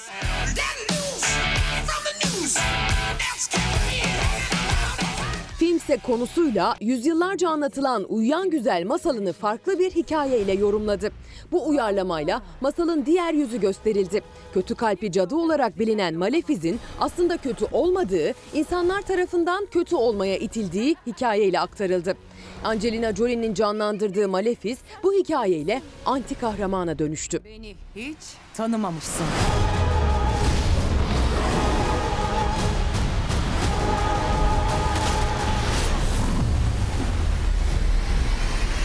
İlki 2014 yılında yayınlanan filmin devam filminde Malefiz ve Prenses'in yaşadığı maceralar ve ikilinin aile bağları öne çıkıyor. Film Cuma günü vizyona giriyor. Birleşme yok, düğün olmayacak. Sen ne yaptın? Eve gidiyoruz hemen. Aurora! Sinemadan, kitaplardan, kültürden, sanattan bahsediyorum. Bu arada Polonya'da okuyan bir memleket sevdalısı gencimiz var. Kutay. Kutay Özuzun. O da bugün doğum gününü kutluyor efendim. Kutay'a da buradan Polonya'ya üniversite okumaya giden çocuğumuza da doğum günün kutlu olsun diyoruz. Şimdi efendim bir soru soracağım. Haber deyince aklınıza kim geliyor? Hangi kanal geliyor? Akşam kim geliyor? Sabah kim geliyor? Mediaket bir araştırma yaptı. Marka yönetenlerin bilgi kaynağı. Bakın. Haber ile özdeşleşen kanallar Fox TV. Yüzde 40. Haber kanalları daha sonra geliyor çok düşük oranlarda. İzleyicinin vazgeçemediği ilk 10 kanalda %65'te Fox TV geliyor efendim. Bu aslında medya dünyasının da siyasetçilerin de üzerinde durup düşünmesi, sosyologların da analiz yapması gereken bir durum. Biz haber kanalı değiliz. Biz toplam 3 saat 45 dakika haber yapıyoruz. 24 saat haber yapmıyoruz. Ama haberle özdeşleşen kanal olmuşuz biz açık ara. Bu sizin bize duyduğunuz itimattan. Bu da bizim sorumluluklarımızı artırmakta efendim. Şahsım, ekip arkadaşlarım, kanalım ve bütün Fox ailesi adına teşekkür ediyoruz. Müteşekkiriz. Türk Hava Kurumu'nun kabinine kayyum geçti. Bakın bu da mutlaka atlamak istemediğim, sizlere sunmak istediğim manşetlerden biri. Eski bakan görevlendirildi. Orman yangınları sırasında söndürme uçakları neden kullanılmıyor? Tartışmalarına konu olmuştu Türk Hava Kurumu ve oraya şimdi Gümrük ve Ticaret Eski Bakanı Cenap Aşçı görevlendirildi diyor. Çok çarpıcı, önemli olaylardan bir tanesi. Ve ekonomiye ilişkin bir haber. Taşıt alacaksanız, niyetiniz varsa kredi faizleri çok düşmüş.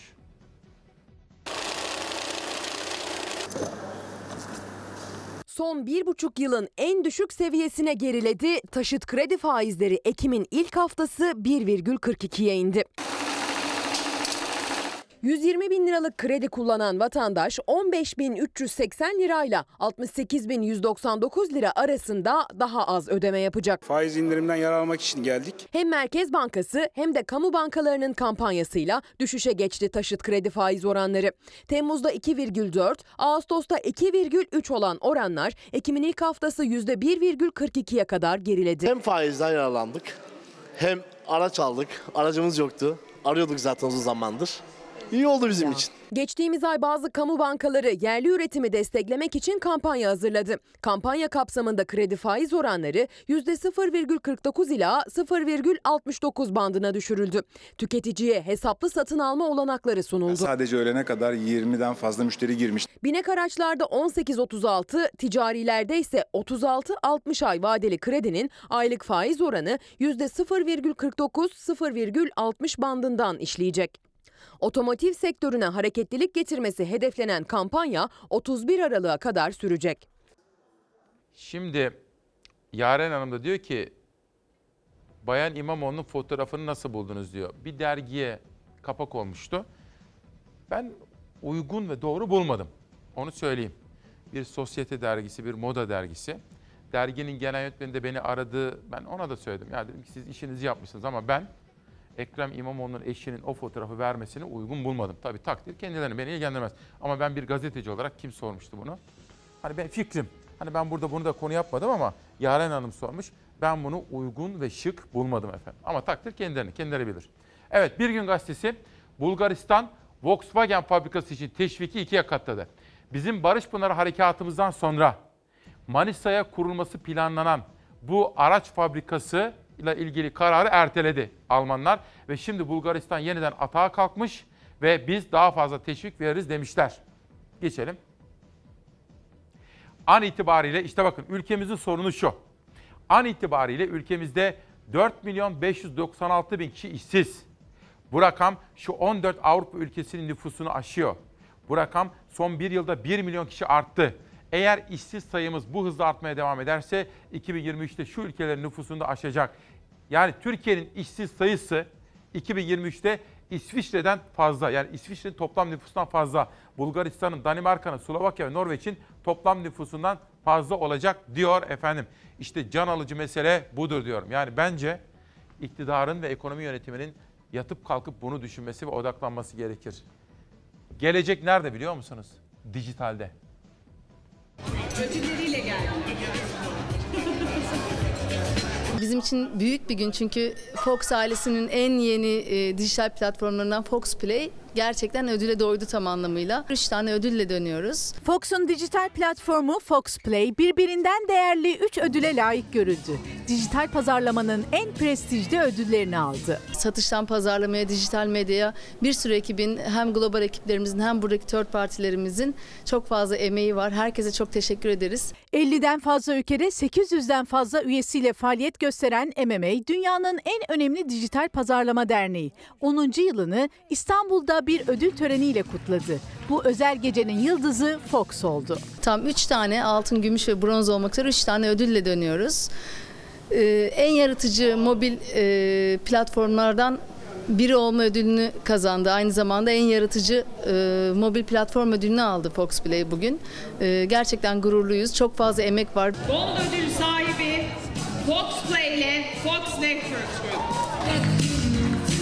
Ödüller ardı ardına geldi. Fox dijital yöneticileri sahneden inmedi. İki farklı kategoride toplam 3 ödül kazandı. Fox Networks Group. Fox Play yepyeni bir dizinin de müjdesini verdi izleyicilerine. Gorbi adlı dizi 18 Ekim'de merhaba diyecek. 18 Ekim'de Fox Play'in yeni dizisi Gorbi de geliyor. Biz e, bütün gençleri e, Fox Play'e bekliyoruz. Yeni dizimizi izlemek için 4N1K'daki başarıyı Gorbi ile yakalayacağımızdan hiç şüphemiz yok. Ve bakın yeni çıkan kitaplar Kız Kulesi'nin bilinmeyen efsanesi Hurikan Yıldırım Kurtaran, resimleyen Saadet Burcu Karacalar. Hülya Topçuoğlu yaşamak var ya yaşamak diyor. Bütün zorluklarına rağmen yaşamak güzeldir. Muhammed Gömük, ajan misyonerlerin Türkiye'de yıkıcı bölücü faaliyetleri yapmış. Uzman gelişim psikoloğu Sinem Özen Can Polat, uyku, güvenli bağlanma ve bebeğiniz. Haydar Ergülen, ne dersiniz bir sade kahve hak ettin mi? Bir sade kahve içeceğim dışarıda terasta sonra bugünü beraber kapatacağız. Vedalaşarak bugün için yarına kadar. Aşk farklı bir coğrafyadır diyor Haydar Ergülen. Aşk farklı bir coğrafyadır ve hiçbir haritada yeri yoktur. Biraz daha abartabilirim hatta. Biraz daha abartabilirim. Ve aşk bize rağmen kurulmuş iki kişilik, iki kişilik bir imparatorluktur aşk. 17 Ekim 2019 günlerden Perşembe İsmail Küçükkaya ile Demokrasi Meydanı'nda akıllı diplomasiyle çözeriz dedik. Trump'ın o küstah mektubu ile ilgili manşetleri sizlere aktardık. Bütün ekip arkadaşlarım katkı verdi ve danışmanım her birine ne kadar teşekkür etsem azdır. İşte böyle bir gün ve gündemle kuşatmaya çalıştık hakikati. Yarına da haberlerimiz ve sürprizlerimiz var. Ve her zaman olduğu gibi kitapları da ihmal etmeyeceğiz. Dursun Turan Üç Ada isimli kitabıyla bugün Çalar Saat'te. Selma Dere Hayatın Ceremesi. Hayatın Ceremesi değil mi bu arkadaşlar? Beremesi mi yazmış? Tam okunmuyor. Sesleniş Ali Burhan Çilingiroğlu ve Haydar Ergülen'in bir şiiri. Gözler önemlidir gözler değil mi? Gözler çok önemlidir. İnsanın kalbi gözleridir bazen. Ruhu da sanki orada toplanmış gibidir. Gözleri avlusudur insanın. Sesi de bazen avlunun 谢谢你